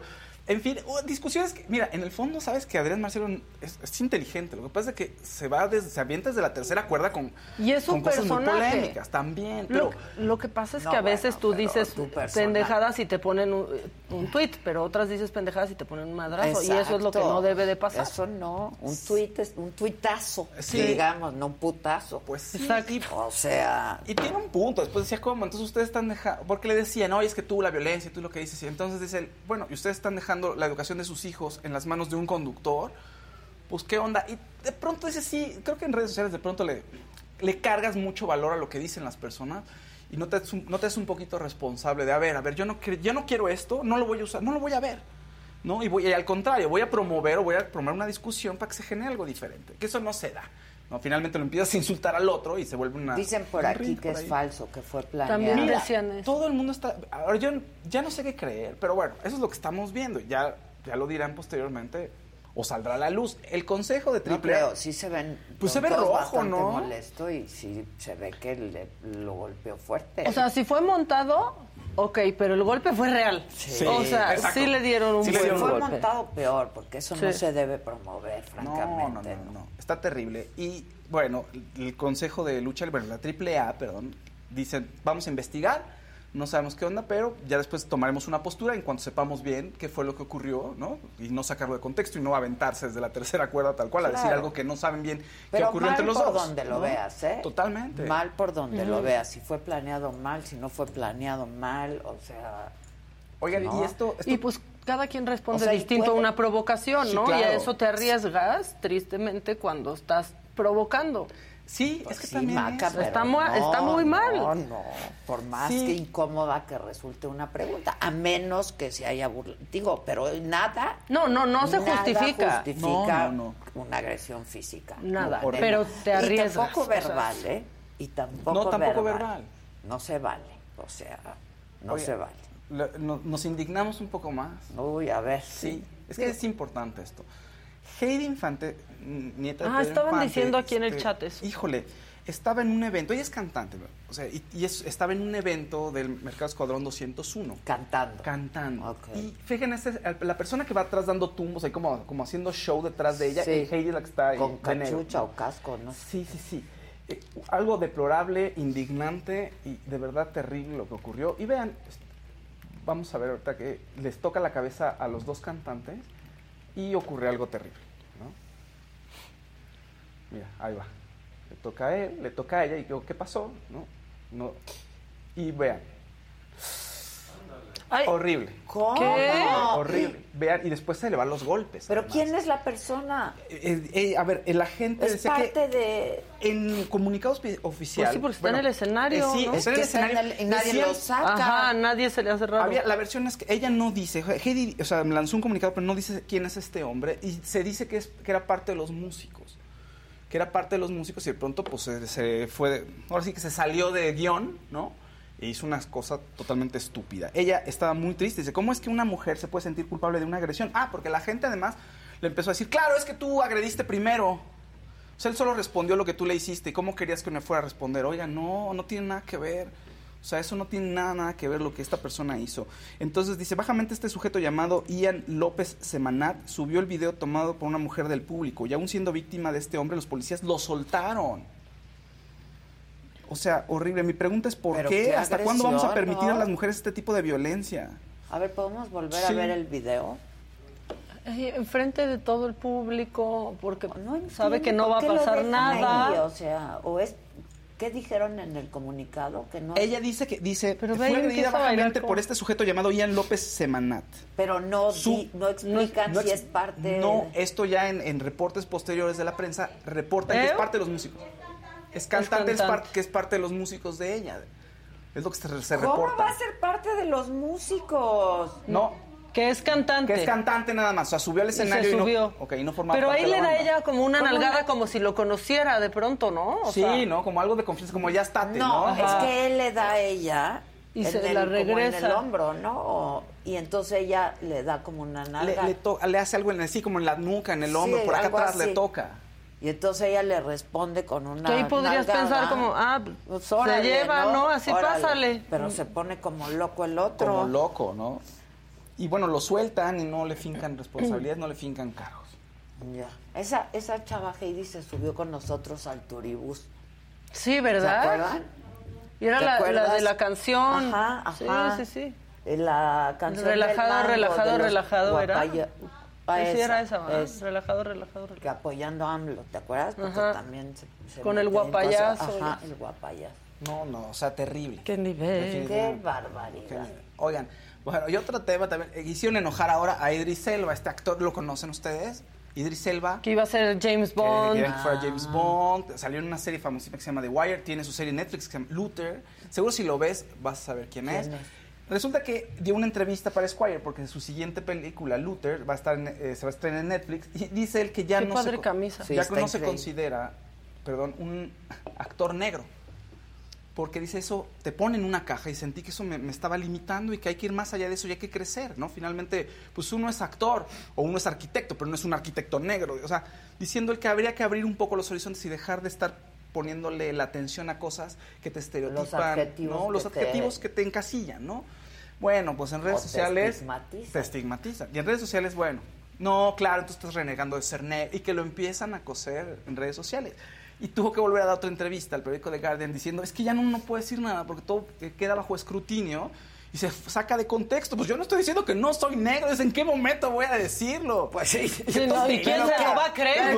Pero entonces, ¿qué fue lo que dijo? No entiendo. Pues que no- ya no, él no dice soy actor negro, nada más soy O actor. sea, que no casta no- específicamente, por ejemplo, para un personaje, ¿no? De un Y negro. que no anda, o sea, o sea, que no se vende a los medios, o su, su imagen eh, pública o de punto de venta o de marketing no es soy un actor negro, sino soy un actor, punto. Porque entonces, como dice Maca, te empiezan a dar papeles solamente en cierto tipo de Claro. películas o en cierto tipo de proyectos. ¿Cómo les pasa ¿no? a los latinos? ¿Cómo les Exactamente. pa- ¿no? Claro. sí. Quiero una Y actriz quieres latina. ir más allá, no nada más. Este, Hacer el personaje de papeles latino ajá, siempre. el Sí, es- lo que dice el y el uno- papel del o latino. Uno tiene que trascender esto. Como lo, lo hace Derbez, ¿no? Sí, que ya sí. trascendió esto. O Diego Boneta. Ayer me puse a ver Oye, una Diego, película bárbaro. en Netflix que sale Diane Keaton, no me acuerdo cómo se llama, este, como bodas y otras historias, algo así. Y de repente, Diego Boneta. Sí, Ahí es- haciendo un personaje padre. Qué la padre, verdad. la verdad. Ahí como que no quiere la cosa. ¿eh? Sí, o sea, en donde no tiene, no, no habla de que es mexicano, Pero- no habla de que es latino. Ahora, yo sentí que Claro. estaba viendo a Luis Miguel todo el tiempo. Es que ya, ya- yo no sé cómo se va a quitar eso de encima. Va a ser muy Diego complicado, Boneta, ¿eh? Sí. la verdad. O sea, yo decía, ay, pero es que ya ahorita, ¿dónde se va a acordar de su papá? Exacto. Sí, sí, sí. Te va a acordar de eso. Oigan, ¿puedo Sí, poner una cosa de Chayán? Ya Sí. que habló de Chayán. Sí. Es que, y ya que ando con las bromas a las personas, se, se está, se hace viral esto de que le- te dicen que se murió un famoso para grabar tu reacción. Sí. Entonces Ah. a, a una señora, le- su hijo le dijo que se había muerto Chayán. Por favor, o sea, todos somos esta señora. A ver. Diosito, cuídanos mucho a Chayán. No mames, mamá. ¿Qué pasó? ¿Qué pasó? ¿Qué pasó? Se murió el Chayán a los 54 No, años. no, no, el Chayán es de mi edad. De 57. Sí, es de mi edad. ¿Por Mamá qué se- murió?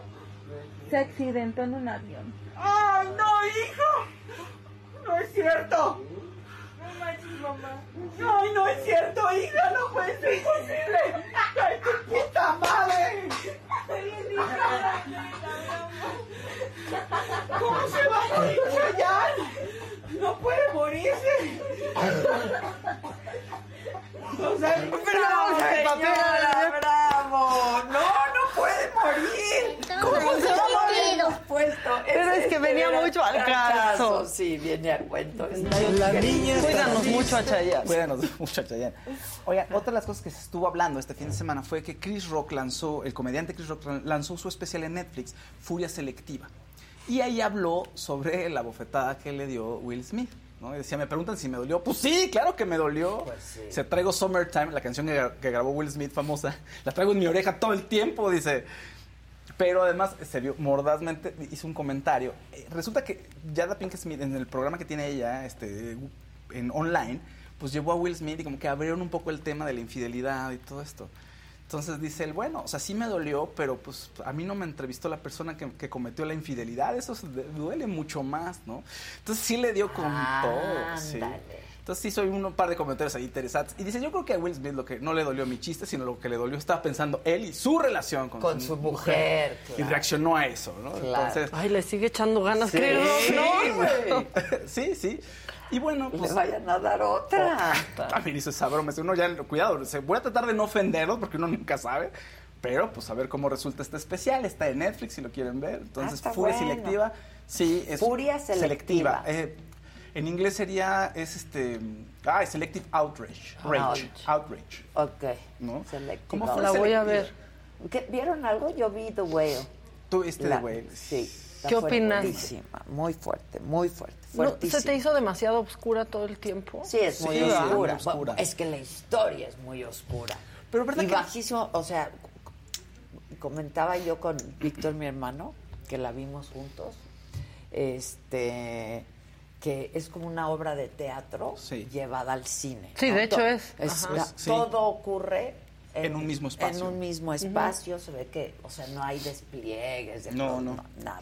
Es muy fuerte, a mí me pareció muy, muy buena, la verdad. Sí, y verdad que no sientes que están explotando al personaje de una mala manera, o sea, como para traer el morbo de las personas. ¿Verdad que No, no se siente no, es una, es una historia terrible, una historia terrible de, de amor, de... y que muestra muchas aristas de, un, de un problema. O sea, él tiene muchos más problemas que los, la subida de peso. Claro, además, o sea, o sea, la subida todo de peso todo un es-. Es, es- es resultado y consecuencia de una depresión y una, un dolor brutal. Y Brendan Fraser. No, no, Increíble, o sea, ¿verdad? increíble. Increíble. Que- Increíble. Que además es un... eh, no es que se haya ido mucho tiempo de actuar, porque ha seguido haciendo proyectos, pero se considera como el gran regreso en la actuación, o sea, con un papel y importante. está nominado al Oscar Sí, como además. mejor actor, ¿eh? Yo creo que se lo puede llevar él. Es que está, está, híjole. Pero fíjate que Pero es una película fuerte, Sí. oscura, ¿no? La- o sea, la historia es muy oscura, de hecho. Este, Está buena, Está, está buena. muy buena. Y a mucha gente sí no le ha gustado. Tienen este conflicto como el tema de la gordofobia, lo que platicó también Maca. que dicen, no "Ay, este es, actor, ¿por qué- habían ido por qué encima". lo subieron? ¿Por qué es él y no alguien que realmente tiene ese sobrepeso? Pues no se pues o sea, es que no se podría. o sea, no. Pero aparte, o sea, no me quiero meter en Sí, problemas. sí sería pero- distinto si hubiera sido una gente que tiene el problema. ¿Me explico? Lo que yo platicaba con algunos amigos, me decían, es que no hubieran podido contratar a alguien que tuviera ese problema porque simplemente no les hubieran asegurado al actor. Ujú, también, claro. Claro. Porque se- tendría que ser una persona que está muy enferma. Claro. Y un actor... No, no, qué No, actuación. sí, ¿eh? sí, no, no, Qué increíble. actuación. A mí me encantan mí- las películas que son solo en un lugar. No, no, no, no. Eso es bien difícil De que- veras es muy que te buena entretengan, película. es bien difícil que- ¿Vieron La hija Get? muy bien. Sí. No. ¿Vieron Get alguna vez? Esa- que es el juicio de Vivian Amsalem. Es israelí la película. Todo pasa en un juzgado. No ves Es nada que más. get quiere decir eso, Exacto. juzgado. Pues un es una, juicio, una digamos. mujer que está tratando de divorciarse porque Sí. aparte tiene Ah, que claro pedirle que al la esposo el divorcio. claro que es buenísima. vi. Y no ves otra cosa en la Eh, película. No, más que eso. Ahí. Ahí me voy a poner- Es buenísima. buenísima. Sí, Está vi, en claro iTunes. que la vi. La vimos, creo Sí, que. yo te la juntas, recomendé, pero me creo. dijiste vela porque está muy de, buena. de los clásicos, dos Que hombres te en dije, pugna. yo pasé por eso. Exacto. Sí, Dos hombres se impugna también de los clásicos también. En un solo lugar. Y me voy a poner más banal. Este phone booth de, este, de Colin Farrell, con Colin Farrell que está hablando por teléfono en la cabina todo de todo ahí, ahí. Todo buenísima. ¿Verdad? Y es así de, no, ¡ah! ¿Qué va a Sí, pasar? sí, sí, sí. ¿No? Muy buena Oye, la que está gan- sigue ganando todo, es todo al mismo Todo tiempo en todas partes. sí. ¿eh? En los speed, independientemente Yo no de me Guardia, sé. decido. Yo me decidí porque Terés, mi hija, me dijo, mamá, Vela es una maravilla de Está película. buenísima. O sea, me dijo, es, es Es una, genial. es una genial. locura. Sí. Y la relación madre-hija también me- es muy interesante. Digo, no sé cómo te llegó a ti, porque cada quien leía diferente. No la he pero- visto, no la he visto porque Tienes que verla. Está- porque se resistieron a verla. Es que nada más dices sci-fi y ya. Y ya. ¿no? Sí. Ciencia ficción. Sí, y si no eres este fan de la ciencia ficción, ya no la quieres ver. Sí, te- Pero me dijo, aguanta 10 minutos. Y aquello es una genialidad, me dijo. Es una genialidad. ¿Te gustó, Toñito?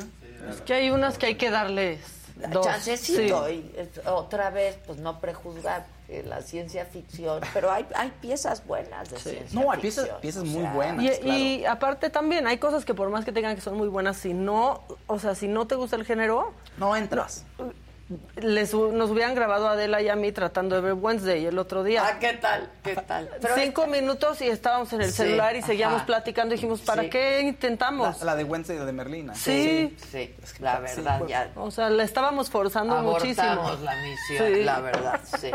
Lo forzamos mucho y abortamos a los 10 Mejor minutos. comimos chicharroncitos, que estaban buenísimos. Nos mandaron unos chicharrones. ¿Qué atenciones? Le pusimos Valentín. Qué finas atenciones. Qué finas Qué finas atenciones. atenciones. La verdad. ¿Puedo cerrar todavía con algo ya? Sí, dale, dale. Tom Sizemore, el actor Tom Sizemore de Salvando al Soldado Ryan, estuvo también, nació el 4 de julio en Natural Born, Born Killers, hizo muchos papeles de, en, la, en la guerra, pues falleció de 61 años, le dio un aneurisma el 18 de febrero. Ay. Se fue a coma y no, ya no lo logró, o sea, se quedó inconsciente y pues desgraciadamente ya, este, ahora sí que falleció en estos días. Tuvo una vida un poco complicada, era muy buen actor, pero muchos, tuvo muchos proyectos chiquitos, porque tuvo un problema fuerte con las drogas. Y en algún momento anduvo con Heidi Fleiss, que es una, la madame de Hollywood, que regenteaba muchas mujeres para el, entre- para el mundo del entretenimiento y toda la industria. Y él era su novio. Y la golpeó, entonces lo metieron a la cárcel, o sea, fue acusado de violencia doméstica. Entonces eh, fue muy tormentosa su vida. Finalmente siguió actuando hasta hace poco, pero bueno, eh, así termina, digamos, toda su carrera y todo su legado a los 61 años. joven. Muy, muy joven y muy buen actor, joven. de verdad. Con, con este tipo, con este, no, este un tipo duro, con una, una quijada que te, te cae bien inmediatamente. O sea, es un tipo particular, para películas de acción sobre todo, ¿no? Entonces, bueno, pues ahí está. Híjoles, ¿qué dice la banda? Ah, pues ya se, enca- se engancharon con lo de las películas. Este, Chava Rock tiene, tienes una duda que tenemos muchos, ¿eh? ¿Por ¿Qué qué dice? dicen ocupan cuando necesitan algo? Así se dice Pues en sí, algunas sí, ciudades. claro. Yo, yo, yo crecí diciendo se ¿Qué ocupo. ocupas? Ocupa. ¿Ah, sí? Pues es que estaba en Vallarta y entonces decía, pues, Ocupas, ¿qué ocupo, ocupo una cartulina y mi mamá, no ocupas, necesitas. Y bueno, déjame, ocupo. Está bonito, ¿qué ocupas? Y también pedía mi lonche, ¿y qué? Mi lonche. Mi lonche.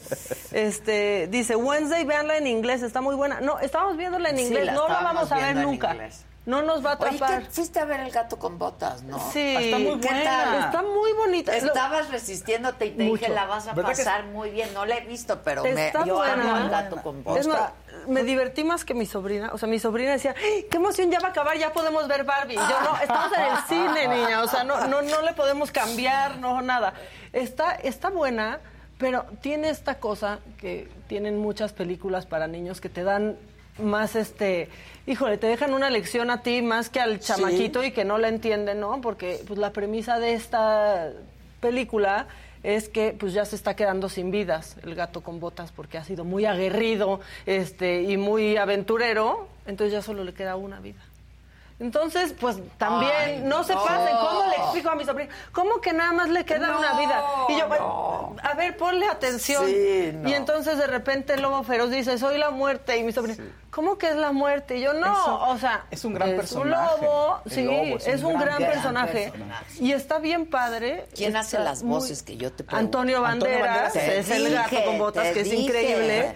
Luego está... Eugenio no está. Eh, No, porque no sale el burrito. Sí, no, sale el burrito. Este. También está Faisy, que hace a un personaje. No, no, Magda, no te asustes, no la estoy contando, no estoy spoileando nada, es nada más como la premisa. Sí, no, no, no. Este, Faisy hace a otro de los personajes y son las voces que, que reconocí. Pero Antonio Bar- Banderas del Gato con Botas es, es increíble. Es Cuando- que Antonio ¿Qué tal cuando pone los ojitos así de. Ay, no. ¿No? Es lo O sea, da mucha ternura. Hay un nuevo personaje que es un perrito, que se llama Perrito, este que es muy está bien padre, el gato con botas. Me gustó a mí, a mi sobrina no tanto, pero a mí dicen, sí. Aquí dicen que no es tan buena como la primera. A, a mí me parece mejor que la primera, porque acabo de Que ver el la primera. huevo se le lleva la película. Humpty Dumpty. El huevo se lleva Sí. la película. El villano. No, Ricitos de Oro, Sí, por Lobo, ejemplo, ah, Ricitos, Ricitos de, de oro, Oro. está padrísima y, y ahora es como una familia, o sea, ella y los lobos, que son su familia, los, Los lobos, osos. los osos, perdón, que son su familia, son argentinos. Sí, son argentinos. Ah, entonces sí da Está risa, o sea, sí, sí da risa eso. Este, y son bien malandros de pronto. ¿Qué Está, cuál- está buena. ¿Que ¿Cuál es la peli que dicen que es muy buena de ciencia ficción? Este, todo al mismo tiempo en todas, todas partes. Tiene cosas de ciencia ficción. Así y empezó este comedia. año, ¿no? Everything, Es everywhere. Everything, Everywhere, All at Once. All at once. Así Everything, empezó este everywhere, año. all at once. Eh, así Resumen del empezó este año, 2023. Dios mío. O sea, así Sí, es. muy buena. A ver, es- se trata, esa película que además está ganando todo en todos los festivales, es acerca de una mujer que se llama Evelyn, que tiene una lavandería y un matrimonio fallido y la lavandería también está en serios problemas y tiene una relación muy tormentosa con su hija y su hija le va un día a presentarle a su novia. Entonces es una cultura muy cerrada, en donde, bueno, una tradición muy cerrada de donde ella viene. Y entonces ella no quiere ver a su hija, no quiere enfrentar responsabilidades y de pronto se le aparece su esposo, pero de otro universo. Y le dice, es que hay un problema y todo esto se va a terminar, entonces tienes que... Y le empieza a explicar que hay universos alternativos y no sé qué. Y ella, ¿qué me está diciendo ¿Qué este loco? me está ¿no? diciendo? Y ese es el principio para que ella tiene que aprender de sus otros yo para enfrentar un problema muy importante en su vida. Ah, pues hay que ver. Está bien. La voy a ver. Y aquí muy divididas las opiniones, los que prefieren la nueva del gato con botas ¿Sí? y lo que- los que prefieren la primera. A mí esta me gustó muchísimo, me encantó. A ver. Me la ¿Qué- pasé ¿En qué bien. plataforma está? Netflix. Everything, everything. eh, este, no, en Apple Everything yo la vi en Apple TV. Apple En. TV. Yo la vi en Apple. Apple. En Apple. Y el gato con botas está en el cine. Y en Y Netflix. pero en Ya Netflix está- la primera. La, la uno, la, La uno, nueva pero no. la dos también. To- en le falta- Apple TV, ¿no? Ah, pero yo creo, que Creo. Estados Unidos. Yo creo que Apple Sí. Estados Unidos Ah, ya la puedes Sí, encontrar. acá en Aquí todavía México aún no. Sí, todavía no. Vayan al cine. Ya. Pues no sé, está, es que la animación está muy padre también. Son los mismos que hacen lo- el Spider-Verse del Hombre Araña, la versión animada. Entonces cambian el estilo de animación cuando aparece el lobo, que eso está bien Sí, padre. está bien padre. Ya. De pronto parece como un cómic, ¿no? Sí, Cuando está el lobo. No, la voy a ver también. A mí me divierte mucho. Con que veas al gatito hacer ojitos, Sí, es que eso ya, es eso ya. gatito con sus y luego la. Kitty como también hace ojitos, o sea, sí. Es- Sí. Que es Salma Hayek en inglés, la voz que hace a, ¿Sí? a la Ah, gatita. Ah, ve, eso está, Está padre. bueno, sí, y está luego no les encanta cómo Que se acaban pareciendo. Prime, dicen. ¿El gato? El gato. Se voz. parecen los personajes físicamente a quien hacen la voz a veces, Sí, ¿no? Como que sí. buscan darle esos guiños a veces. Sí. Ah, que no. Every, everything. ev- Ah. Everyone All At Once está en Amazon ¿En Amazon Prime también? Ah, ok, Ya. Este, que si ya vimos Yellowstone. No, No, no. no puedo ver. Pero ya viene Succession. Sí, Ah, sí, qué ya. Ya viene eso. Muy bien HBO, ¿eh? Sí. O Muy sea, bien, sí. son los que más. ¿Que dónde más compré mis lentes? Aquí en la óptica Palmas. Pero Están bien bonitos. Son tan Teo, padres, ¿no? son Teo. Sí, tan padres, ¿verdad? Muy preciosos. Sí, había ahí unos cuantos y entonces mandé a Maca. Le Ve, pero ve, se van a acabar. Mandé a Maca. Le dije, ve rápido porque se van a acabar. ¿Cuáles se llevó Adela? A ver, yo esos, pero en otro color y así. Ya. Así estamos. hechos. Saben que ahí nos agarran. Es que los lentes sí no nos los podemos prestar. No, porque, La pues, verdad, sí, no, ni no. intercambiar. No, ¿verdad? No. Porque No. como están son con prescripción, pues sí, no, no. no. No podemos. Qué Este- lástima. sí. Sí, yo no quiero arruinarles la vida, Pero-. Oh. esta historia que vamos a presentar es una historia de absoluta impunidad. Es una joven que de veras duerme con miedo, con temor de que la vayan a matar. ¿Por qué? Bueno, porque las autoridades de Oaxaca no están haciendo su trabajo. Jonathan Padilla nos presenta esta historia. Sol Chiñas vive en Huatulco, Oaxaca y ha pasado más de dos años luchando por tener una vida libre de violencia. Desde ese momento empezaste con todo eso, que aún sabiendo que esto que estoy haciendo está mal, me vale verga y te reviento tu madre porque tú haces lo que tu pinche gana. Él es Cristian N. En agosto del 2021 golpeó a Sol hasta ensangrentarla. Sol lo denunció por violencia contra la mujer y obtuvo una restricción para evitar que el agresor se acercara a ella. Ah, El Ministerio Público me explicó que eh, se iba a iniciar una investigación. Entonces, mientras me iban a poner medidas de protección para que esta persona pues no se me acercara. A pesar de existir una primera denuncia, el acoso continuó. Sol tuvo que cambiarse de casa para escapar de Cristian. Sin embargo, un 16 de septiembre la encontró y la golpeó nuevamente para exigirle que quitara la demanda. Entra exigiéndome que yo le retire la denuncia. Al yo negarme a esto, me dijo, sus palabras fueron, bueno, pues para que valga la pena el encierro, aquí te vas a morir. Sol inventó que le diría a sus amigas que no llegaría con ellas a su cita ese día, pero lo que hizo fue dar aviso a la policía, porque Christian N. la quería matar. Cuando él me estaba ahorcando, yo ya no, yo no, ya no estaba respirando. Se prendió mi pantalla y decía, vamos para allá. Entonces él lo que hizo fue, lo vio y me dijo, eres una maldita perra, me da un último golpe en la nariz y se sale corriendo. Luego de detener por segunda vez a Christian N., ahora por intentar asesinarla, la joven se topó de frente con la impunidad. Las autoridades no querían tomarle una segunda declaración. Además, los padres del agresor lo protegieron y sacaron del Ministerio Público. y presenté un disco con fotos, videos, audios, todo, con todas mis pruebas y llevé testigos también. Eh, el licenciado Ariel Ceballos Valencia, quien era el que estaba a cargo de la Fiscalía de Huatulco, omite esas pruebas. Es más, las desapareció porque Christian N. escapó de Oaxaca para evadir la justicia en septiembre del 2021. Sol exigía día y noche que las autoridades buscaran a su agresor, pero ellos se negaron a hacerlo. Incluso le dijeron que si quería hacer justicia, que la buscara ella. Y así fue. Y un día me hablan del juzgado y me dicen, ¿sabes qué? Se cancela la audiencia porque no encontramos al imputado.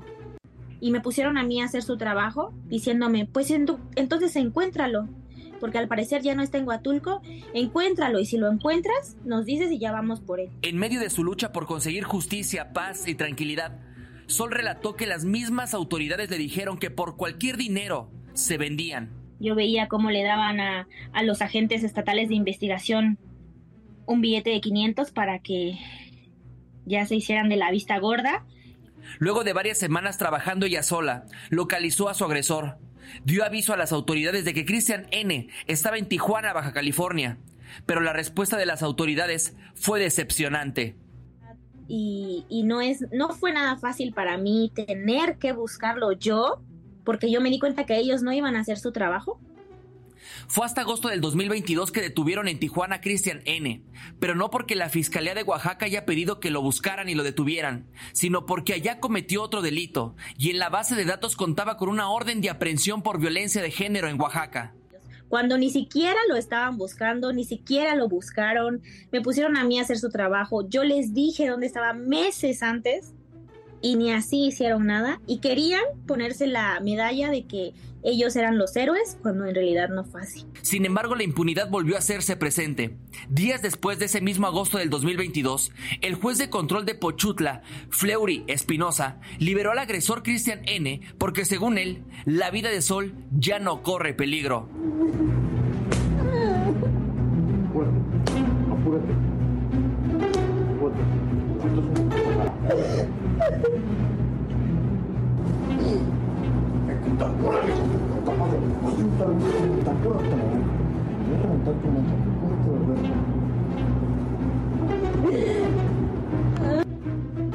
Sol ha pasado más de dos años durmiendo con miedo, viviendo con la impunidad todos los días y esperando que el Poder Judicial del Estado haga su trabajo y la justicia llegue.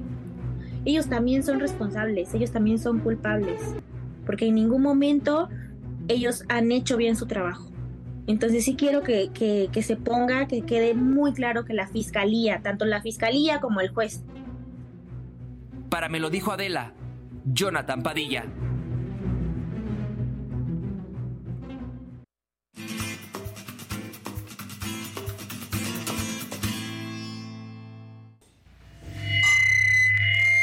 Estamos hoy teniendo muchísimos problemas con el audio. ¿Cómo estás? ¿Cómo estás, Oiga, Adela? Nada más sobre esta historia que acabamos de presentar, pues vamos a buscar evidentemente al fiscal del Estado para ver qué es lo que está pasando y vamos a hacer todo por ayudar a esta joven. ¿Cómo no va a vivir con terror?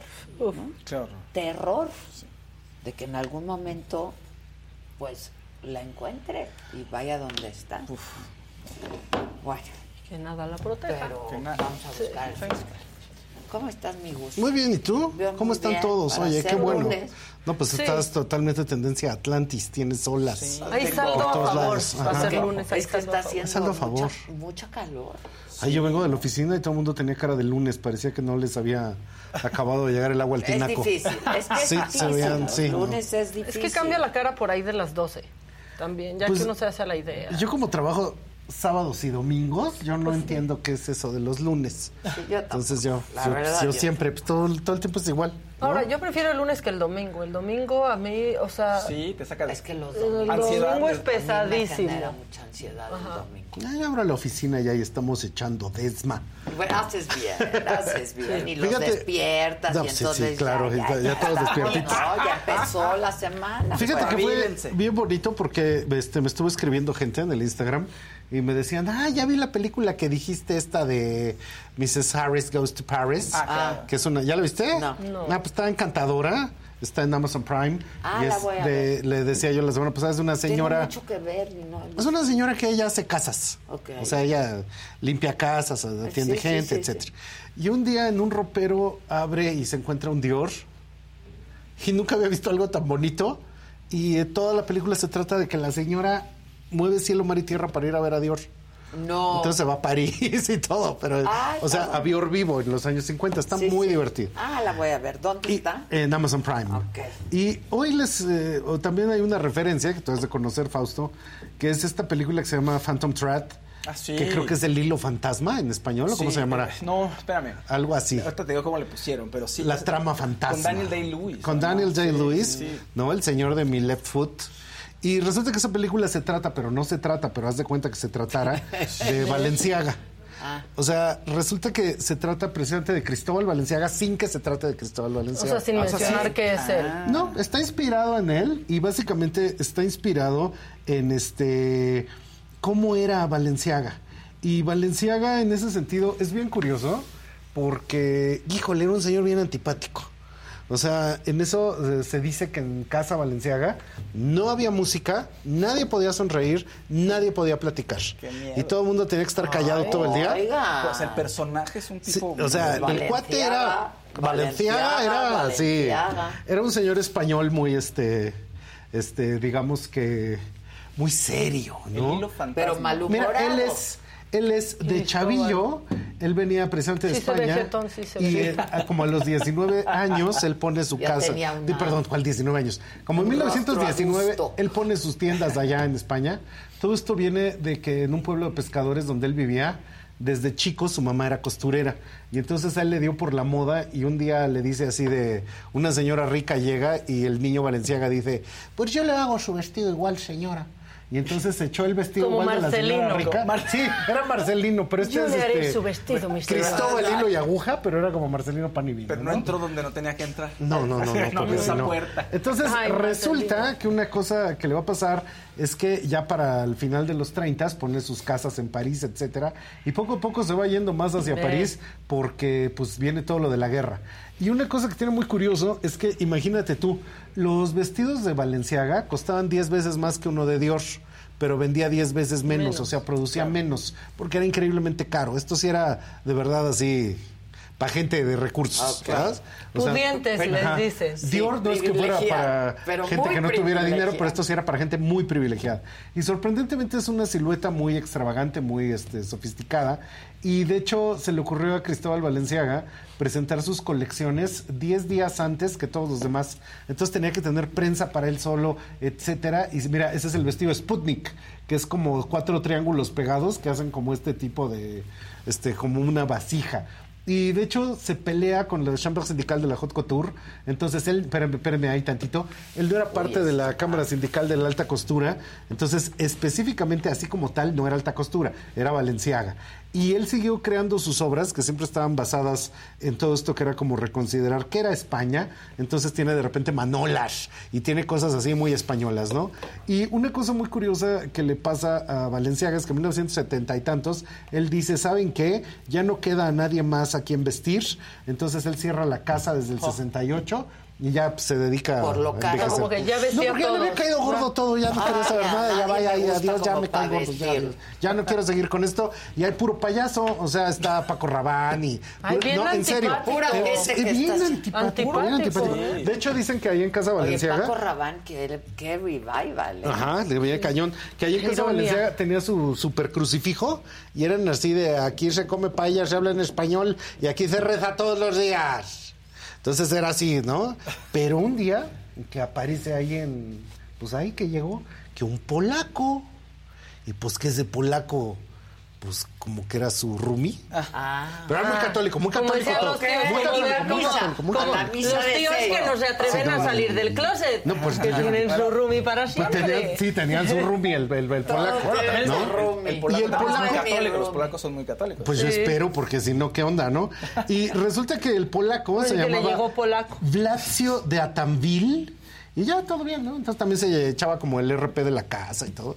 Y un día que se le muere el polaco, Ay, y no. este Valenciaga fue así de, ya esto no lo soporto. Y ya se iba a ordenar. No, qué buena historia. ¿Se iba a ser sacerdote? Sí, sí, iba a ser sacerdote. Bueno, Pero tenía es- unos es viejitos. historia de The Whale, justamente. que Ah, se ¿esto mismo? Ah, no lo he Sí, visto. sí, sí. Ah. Está muy bueno. Entonces, había unos viejitos que eran sus socios, unos españoles, los Fitzcarraldo, algo así se llamaban, el conde de no sé qué, ¿no? Y que lo ven y dicen, no, este ahora se quiere ordenar, pues, ¿qué onda? Pues, ¿a quién le traemos? Entonces ya le consiguieron ahí otro, que no era polaco, y no era tan católico, no, pero pues ya levantó ahí el asunto, O sea, ¿no? O sea, ya no. la animó. Lo. Exacto. Eh, con pompones. Ucha, ucha, babucha, y ya este, se animó Valenciaga y ya pudo seguir. Ahora, esto es bien curioso porque ya ven que ahora en las marchas uno sale gritando que el INE no se toca. Sí. Entonces resulta que curiosamente la gente de la moda también tiene una cosa así como que de Valenciaga no se toca. O sea, lo ven con una, o sea, no es respeto, sí como que se vuelan re duro, así como de que es que Valenciaga era la imagen mística de la moda contemporánea. Calma, calma, nomás hacía vestidos. Pero- no te aloques, no te aloques. Entonces, han tenido su mala época. no, bueno, no. pues, es ¿no? que, espérate, de de- resulta, campaña, resulta que ya que Valenciaga se va, esa cosa queda casi casi que cerrada de 70 a 87. Y los japoneses la compran. Ah. Y la compran como para vender este, licencias. O sea, haz de Ah, cuenta, ok, Valenciaga es una marca de pañuelos, calcetines, Ya, ya, carteras, ya, todo eso, ¿no? Y le empiezan a decir, bueno, ya para los 80 dicen, ¿y ahora cómo la revivimos? Y le empiezan a conseguir otros directores creativos que nomás no la hacen, hasta llegar a 1997, que dicen, bueno, a ver, ¿tú qué? ¿Tú qué? El pasante. ¿Te lo quieres echar? No, pues que El sí. becario. El becario. ¿Quién era el Un becario? chavito que se llamaba Nicolás Gekiaj. Entonces, él es muy joven, se la dejan de verdad porque esto no jala. Por no dejar. Por no dejar. Y el cuate la super levanta. Entonces inventa la bolsa esta de los remaches. Sí, Ya saben sí, cuál. claro. Y empieza a hacer ¿Cómo toda una no? serie de Clásica. colaboración clasiquísima. Esa bolsa define el final del 20, el principio del 21. Sí. O sea, una que tiene como unos remachitos, como unos dedales de Ajá, metal pero y que son de muchos colores, ¿no? Entonces empieza, vuelve a la marca una cosa increíblemente, o sea, funcional, cara, etcétera, hasta que de repente llega el grupo Gucci y le dice, no, pues ya, ya la compramos. ¿Qué, te sigues aquí? No, pues que sí me sigo, ¿no? y entonces ahí está el Gekier, y Gekier se avienta de 97 hasta 2012 y este sale demandado y esas cosas, ya ves de que no me diste mi aguinaldo y que yo quería acciones. Mis tres y- meses, mis tres meses, meses, Más mis el 20 días por cada año, como el INE, como el y INE. que yo me quería ir a Maruata y cuánto me vas a dar Ah, de indemnización y todas esas cosas, ¿no? Y entonces ya sale por piernas, pero se va, se va Louis Vuitton, entonces ahí todo sale Uh, bien. la- Y resulta que ponen tantitito a Alexander Wang, entonces dos añitos cada Alexander Wang, y después de eso llega Demna Basaglia, ¿no? Y precisamente en esto de Demna, ahí está esto de que a Valenciaga no quieren que se los toquen, porque de ser una marca así elegantísima, carísima, este, increíble, se convierte ahora en la marca cotidiana más importante del streetwear, ¿no? Y resulta que precisamente, ahora sí ya la imagen que Streetwear habían bien puesto- caro, pero streetwear streetwear, bien caro. sí. Y básicamente ellos entienden muy bien cómo manejar toda esta cuestión que va desde el sentido del humor, que de repente lo presentan los Simpson hasta todas esas cuestiones, y tienen el pues la regazón de tepache de lo de las fotos con Sí, los niños. Estuvo Una tremendo super eso, regazón sí. de tepache. Que hay muchísima gente que alega que dice que hay, ay, que hay moter- eh, este, motivos ulteriores. Dije ulterior motives, quién sabe cómo se diga eso en No. español. Claro, es bueno. No- no con poner su atención con las cosas. Mira, ahora lo que están sacando, que esto salió hace un par de días. Los lentes. Los lentes, la una silueta, mosca. El ¿Qué es? pantalón. ¿Falda o Es como un pantalón? pantalón No, pero increíblemente ¿tiene amplio. capas? Ajá, que tiene Wow, como está capas. increíble Y pantalón. una de las cosas que está pasando ¿Qué con esto ahora? es que tú lo ves la relación que tiene con el Balenciaga clásico, pues no hay ninguna relación. No, Esto se volvería a morir el increíblemente- señor este. es revolucionario, interesante, etcétera. Sorprendentemente vienen muchas cosas en tonos de negro con estos grandes volúmenes. Hay quien dice en la crítica que la marca está de luto en el sentido de que ya no sabían cómo, pues ahora sí que están como en bajo perfil para que nadie se enoje de las cosas que están presentando. Y de hecho, estas siluetas, curiosamente, están hablando de un proceso fundamental que está pasando en todo el planeta y del que yo siempre acabo hablando. Solo un porcentaje muy pequeño de la gente se fue a home office y el resto de las personas ya estamos volviendo ojo. a la vida real. Entonces hay nuevas formas de ropa formal. Eso me Entonces gusta todo menos los hombros. Los hombros sí. se ven los hombros, pero recuerda que Pues es muchas que no veces le estas cosas. cuello, sí. No, no se le ve el cuello, pero muchas de estas cosas, Solo muchas veces son son de pasarela. pasarela. Y Claro, ya en la práctica no son, las No pueden- son así. ni tan deformes ni tan extrañas. Ahora, curiosamente, desde el 18. Eso está Oh, Eso perrísimo. está padrísimo, Perrísimo. sí, la silueta, este, esto que tiene Las como unos guiños hacia todo, los años sí. 70, la manga súper derechota, que no se han de acordar, pero eso Claude Montana y Terry Mugler al final de los 70 sacaron la hombrera. Yo me acuerdo mucho, de una manera perturbadora, de ver en mi casa que mi mamá tenía brasier con hombreras, a la que le ponía una blusa con hombreras y luego lo cubría con un saco con hombreras. Y básicamente se convertía en coreback de los Dallas, porque salía así como increíblemente Ahora, a mí me encantan las. A mí Pero sí también. te acuerdas que en los 80 eran, sí, eran claro. todavía más pronunciada que eso que está viendo en Sí, la pantalla. sí. O sea, en la pantalla sí, corebacks. era verdaderamente coreback. Ah, esto decía yo del 2018. Desde el 2018 hay una cosa que se llama el vestido de la pradera, que es esta cosa así como de Laura Ingalls. A mí no me gusta, a mí tampoco me gusta, se me hace No, muy cursi. Pero entonces ahorita Valenciaga está volviendo a esto. Qué y bueno, de hecho, porque no me voy a comprar. nada. eso le abrió la puerta, pero es que ese vestido es como cursilón, como de, ¿no? Como que la persona que lo va a usar es vegana. Es que la ¿no? primavera Entonces, ah. es difícil para Pero también ropa. esa idea como de la Gran Depresión, 1919, Sí. 1929, ¿no? Así como de, ay, estamos aquí este, en Estados Unidos sin lana, y esos vestidos como largos, es que también se usaron ahí, se usaron como en el oeste, etcétera. Mira, y lo hace en toda una línea de distintos estampados. Ese estampado sí está bien Ese interesante. está padre, y ahora, eh, si te fijas, ese eso tiene una blusa increíblemente amplia en la manga, Sí. pero viene como una especie de otro material como más rígido La falda. en la falda. Sí. Y ese mismo material Sí, rígido está se ve como en la medio bolsa. brilloso, ¿no? Ajá, se ve como medio Sí. brilloso. Entonces, de hecho, esto es muy curioso porque resulta que ahorita, que esto debemos de hablarlo con más profusión, hay toda una tendencia en el TikTok que te ponen de un lado de la cara el maquillaje de 2019 y del otro lado el del 2023. ¿Cómo es? Pues ve- sí se ven dos planetas diferentes. ¿De veras? Y esto que estamos viendo aquí resulta que pasó esto, Adela. Después de la pandemia, la silueta cambió, pero cambió de esa misma manera sutil que tú ves ropa de 1917 y dices, híjole, estos No, ya, están ya. en el siglo XIX. Y después de la Primera Guerra Mundial, en 1920, ya son flappers. Sí. Pasan tres años, pero ya se nota mucho se el cambio. nota, Entonces, todo esto se Eso nota está- mucho este sí la silueta bien del siglo XXI. Entonces, mírale ahí los vuelos, ¿no? Ve, ve, ve a Uy. la altura del pantalón. Esto es bien curioso porque habría que ver de qué material es. Es El- como plástico. es como un plástico, pero el otro día a mí me la tocó. bota. Latexoso. Ajá, la bota que está como Pues es- plasticosa. Es, como plasticosa. Pero el otro día me tocó en este en Sao Paulo. Me estaban enseñando, Beso. precisamente como en la anterior, me estaban enseñando unos eh, materiales así de anchos, ¿no? Brillantes. Ok. Y me dicen, ¿qué crees que es? Y yo, pues sabrá Dios que es piel de anaconda, porque hay granjas de anaconda. Y entonces resulta que estas anacondas, pues tienes tu diámetro, el pedazo de Sí, material claro. gigante. Entonces, precisamente la estampan y lo que tú quieras, y es piel. Y como la anaconda, pues es así un cilindrote. Entonces tienes así como, Las como si fuera rollo de tela, claro, ¿no? claro. A diferencia de la vaca que viene como en chiquito, Sí, esto sí. sí. posibilitaba ese tipo de Ay. materiales. Y particularmente ahorita lo que está sucediendo es que de hecho esto que saca Valenciaga, esto es lo de alta costura, lo de pasarela y demás, pero pues también tienen todo esto de sacar el tenis cotidiano, Ah. todo lo que es del accesorio, la cajita de los AirPods, todas estas cosas, ¿no? Ahora, hay una cosa increíble. ¿Cuánta gente? Miren, en el planeta somos, según yo, ahorita 8.5 mil millones de personas. ¿O cuántos somos? Sí, ¿no? 8.5 mil. Sí, ¿no? cerca de- Muchos, 8.5 bastante. mil millones. Cerca. ¿Cuánta Cerca, gente cerca. creen de eso que compra alta costura? Nada, ni el menos, nada. Son 3 mil personas. Sí. Claro. Ahora, esas 3 mil personas son las que compran alta costura de a de veras. Y hay O como... sea, de estos vestidos, Sí, no, no, sí, ya lo que se ve en pasarela que cuesta una fortuna.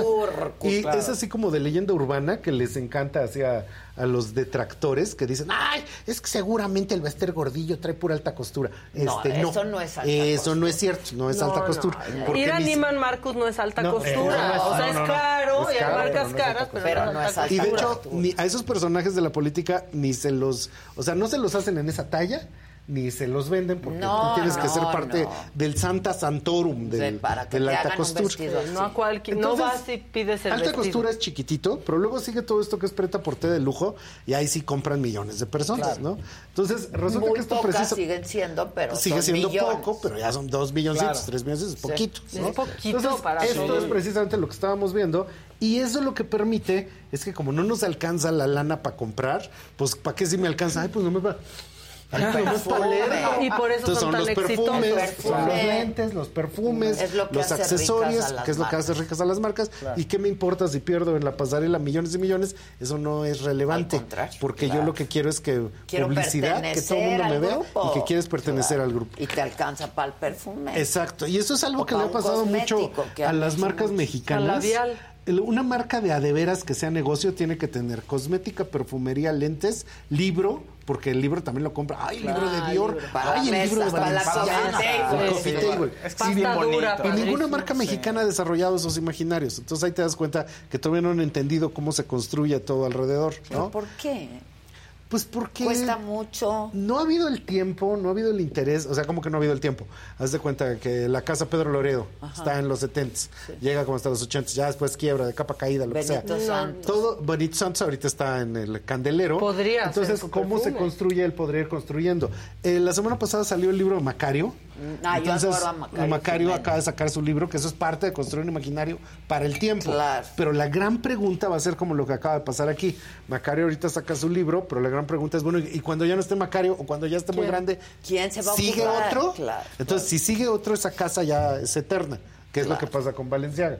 O sea, la Pero casa no, aquí Valenciaga nunca ha pasado. entra en Pero si no- pero aquí todavía nunca No, ha pasado. nunca ¿no? pasa. Entonces, inclusive el papá de la moda mexicana, Ramón Valdiosera, pues una vez muerto, pues ya acabó, se ahí acabó, el asunto. sí, sí, entonces, eh, si pudiera haber renovación, entonces el imaginario funciona y podríamos vender precisamente el aroma, el aroma de la marca. Claro, ¿no? claro. Que a eso todavía no hemos llegado en México y que por eso pues no han podido este volverlo algo más grande. Y una cosa que nos pasa también mucho es que estamos siempre en la profunda obsesión de la artesanía.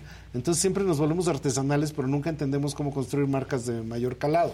Y eso también es un obstáculo. De hecho, Sí estas somos- marcas... Sí, sí somos muy artesanales. Estas marcas entienden muy bien cómo utilizar el saber ancestral de las pieles y de todas esas cosas para crear productos de avanzada, productos nuevos, con nuevos Sí. tipos de acabados, este, eh, nuevos formatos de, de- de- de innovación.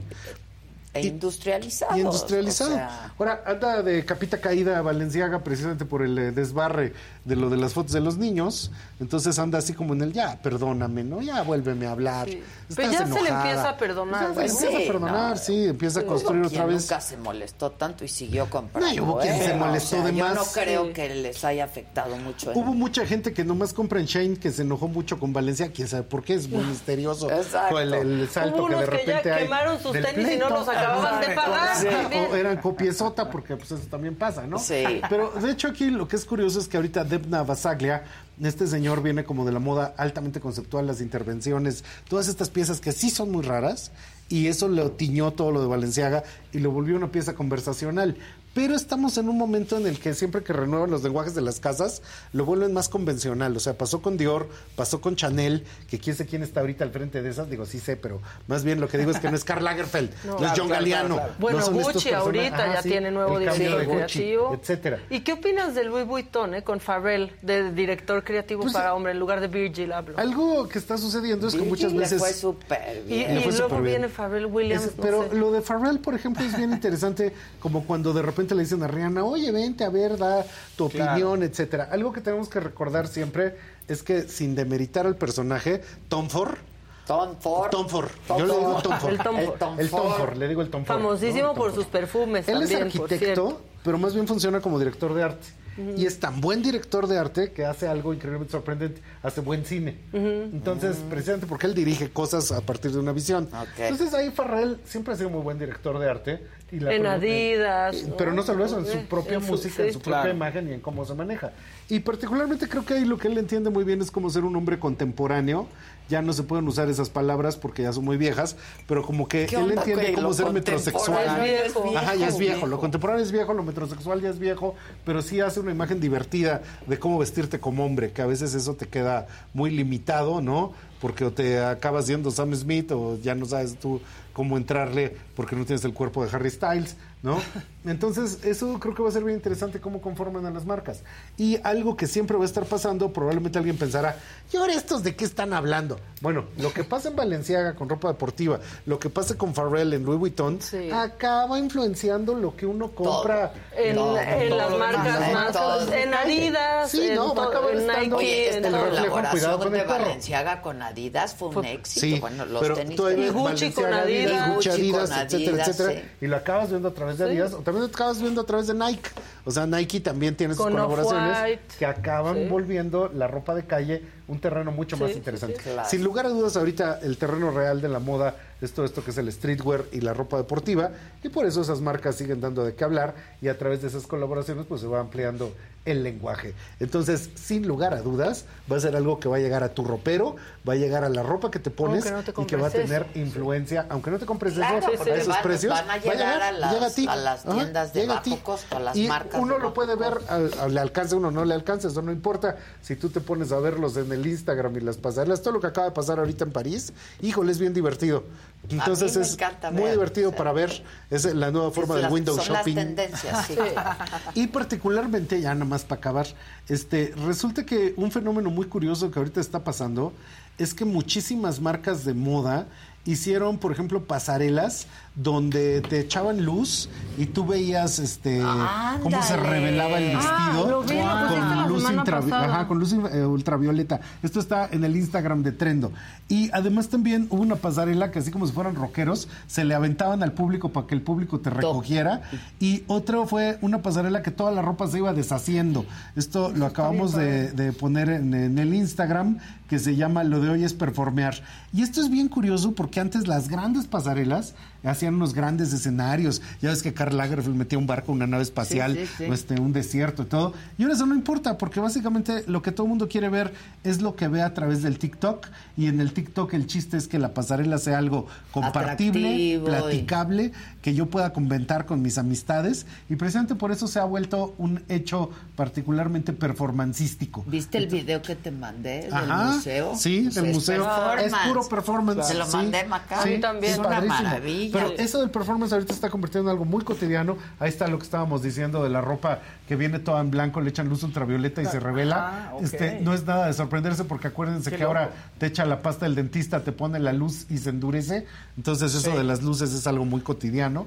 Y que precisamente con eso lo que estamos viendo es el ejercicio de la imaginación. Mira, Uno ahí se pregunta, ¿en qué ahí. momento Eso. llegaremos Qué a tener padre. en México este tipo de manifestaciones? Porque de repente también la pura pasarela de gente con cara de enojada. Sí, da ya hueva, ya, ya, Sí, nada más caminando como ya, caballo, ya, ya. caes gordo, el mundo de la moda, Sonríeme. México, México ¿qué? O sea, como... O sea, está entre los 10 primeros, los 20 primeros, los... ¿Qué No primeros? existe. No, no No. existe. No existe. En o la sea, industria de la En la moda, industria de la no. moda, no, todavía no. Este, de repente hay algunos este, flashazos de gente Uy, que intenta uy, presentar, etcétera, pero no hay ¿Eso nada. qué era? Ah, pues es la pasarela de Ababab y que precisamente ese es el chiste. Cuando van caminando se les va destruyendo, se descose todo.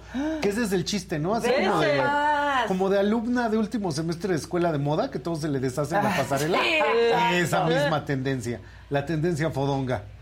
Digo, eso jamás pasa en las pasarelas de los últimos semestres de las escuelas, porque por fortuna, gracias a Dios, todo lo pegan con uju porque ya no les da tiempo de coserlo, entonces no se despega tan fácil. Con masking. No, con masking, sí, con cinta de la plateada. Mira, y al final de la pasarela todavía se cae ahí la mampara. Ay, Pero eso está hablando- con viene muchísimo todo con garritas. Este, esa idea de repente del Como performance, muy de la generación Z, del este, hacer continuamente una presencia performática, muy random, que eso, Eso es está la esencia mega misma random, ¿eh? del TikTok. Está rarísimo. Entonces, uy, pero el Ay, maquillaje. las botas el, estaban el ahí. maquillaje es de Samaya French, entonces es así como la gran cosa, toda la propuesta en Colina Estrada. Y cada vez se vuelve más extravagante, cada vez se vuelve más extraño, como son los tiempos que estamos viviendo. Entonces, les voy a mandar el video que, te- que compartí Ajá, el video que nos compartió.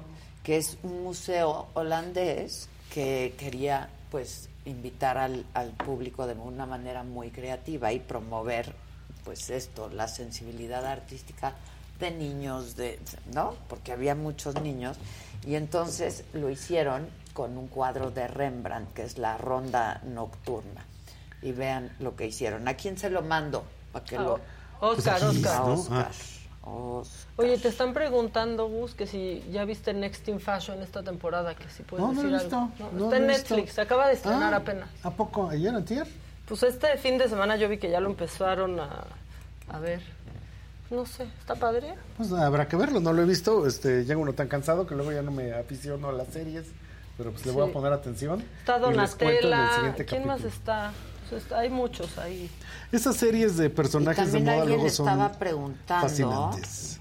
que si ibas a... Alexa Chong, que es padrísima. Ah. Gigi Hadid. Ah, mira, Oh. Gigi Hadid. que si ibas France. a ir a Zapica. A Zapica, esta vez no tengo conferencia en Zapica, pero Zapica es el gran evento del calzado mexicano. Entonces siempre hay toda una serie de eventos, hay conferencias, hay exhibición. Y un día hay que darnos la vuelta a Adela, porque tú imagínate, cuando hemos ido a la Feria de León, ese mismo edificio, pero de puro zapato. Sí, hay que Entonces, ir a- eso Hay es que una ir. fantasía. Y de hecho, ahí sí, casi casi que la tercera ¿A parte es bota vaquera. Allá en León, cuando ¿te acuerdas que el otro día fuimos, a. apenas el jueves. Ah, ¿fuiste a León el jueves? Sí, Ah, pero no nos dio tiempo de nada. Nuestro segundo hogar. Yo, Vamos voy a León a 15. cada rato. Pues eh, bueno, Zapica está ahorita, no creo que llegue para el 15, pero siempre es un evento al que deberíamos ir a- juntos, Adela. Hay que ir. Sí, porque es el gran panorama del calzado mexicano. O sea, de todas partes. Eh, ¿o pues qué? es que particularmente el calzado mexicano pues se produce en León León. Bajío, Y o sea, que, en la y que región. exportan todo, ¿eh? Casi Sí, no, muchísimo. Por ejemplo, todo lo que es la bota vaquera se exporta desde ahí. Faltan dos días para, va a ser 7, 8 y 9 de marzo, pero de hecho ahí sí hay algo que es súper interesante. Si tú quieres entender por dónde anda el calzado y la moda mexicana, hay que ir a Zapica a ver la tendencia en calzado. Casi siempre voy, este, esta vez no, pero no, no, me, no me invitaron, luego invítennos, invítenme con A que Adela, nos vámonos inviten, juntos. sí. Y pues van a ver, de verdad, ay, qué maravilla, síganos en sus redes. Oigan, bueno, ya tenemos el video, ¿lo quieren compartir? Sí. Venga. Venga.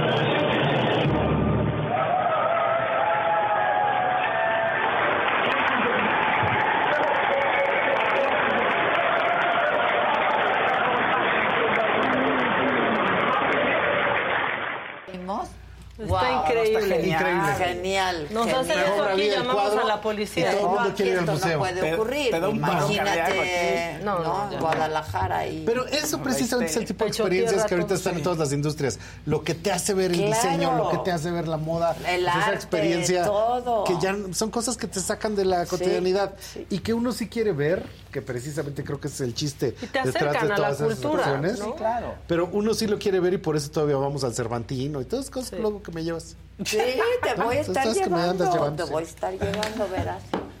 Bueno, pues muchas gracias, gracias. Muchas gracias, Adela. ¿A Que nos sigan en Trendo México. Voy a dar curso de tendencias ahora a partir de la tercera de marzo. Entonces ahí todos pueden inscribirse. inscribirse. Oye, ¿y cómo vas de tu Instagram? A ver. ¿Cómo voy de mi Instagram? Ah, A va ver, re ¿cómo bonito. vas de tus Para pedirle a la seguidores? gente que nos siga. Vamos en 54 mil. Lo cual, pues digo, no se compara con el de Maca, que Maca es de ciento y cacho mi- mil. medio millón. ¿No? No, ¿Tú, tú Tampoco, un millón? ¿cuál ciento y No, cacho millón. mil? La verdad, un millón. 470. Cuatro, medio millón. Aquí un millón. Un millón, sí. medio millón. No, pues Un uno es millón, pobre medio de millón, 54 mil. dos millones. Pero Síganos a entrando, todos. Síganos, Síganos a entrando todos. México, sigan a Adela Micha, sigan a Maca. ¿No? A Fausto. a Maca Online, Fausto. a Fausto. Y a la saga, Y a la saga. A la Sí, claro. Primeramente, No, primero. que se largue. No, no, A. Casarita, síganos Casarita en. OnlyFans. Ah, Sí, hijo, de verdad. va a abrir su Ay, qué OnlyFans, miedo, qué Ya, susto. sí. Bueno. En ni modo. 4DX lo vas a ver. Ya me asusté, seguramente las Con señoras. luz morada y todo. Las señoras ya, ya se dieron. Inmersiva. Ya se dieron un codazo las señoras así de, la Ya chingada. viene el casarín. Pero bueno, Oigan, pues muchísimas gracias, muchas gracias. Mañana, 9 de la mañana, aquí nos vemos. Me lo dijo Adela. Hoy lunes, ¿qué toca? ¿Qué hay? ¿Qué toca? ¿Qué hay? Sorpréndanos. Sorpréndanos. hoy lunes ¿Nada? en la noche. bueno. Bueno, mañana martes me lo dijo, eh, me lo dijo Adela, 9 de la mañana. Aquí nos vemos, ¿va? ¡Ahí nos vemos! Que pasen un buen día y un buen inicio de semana.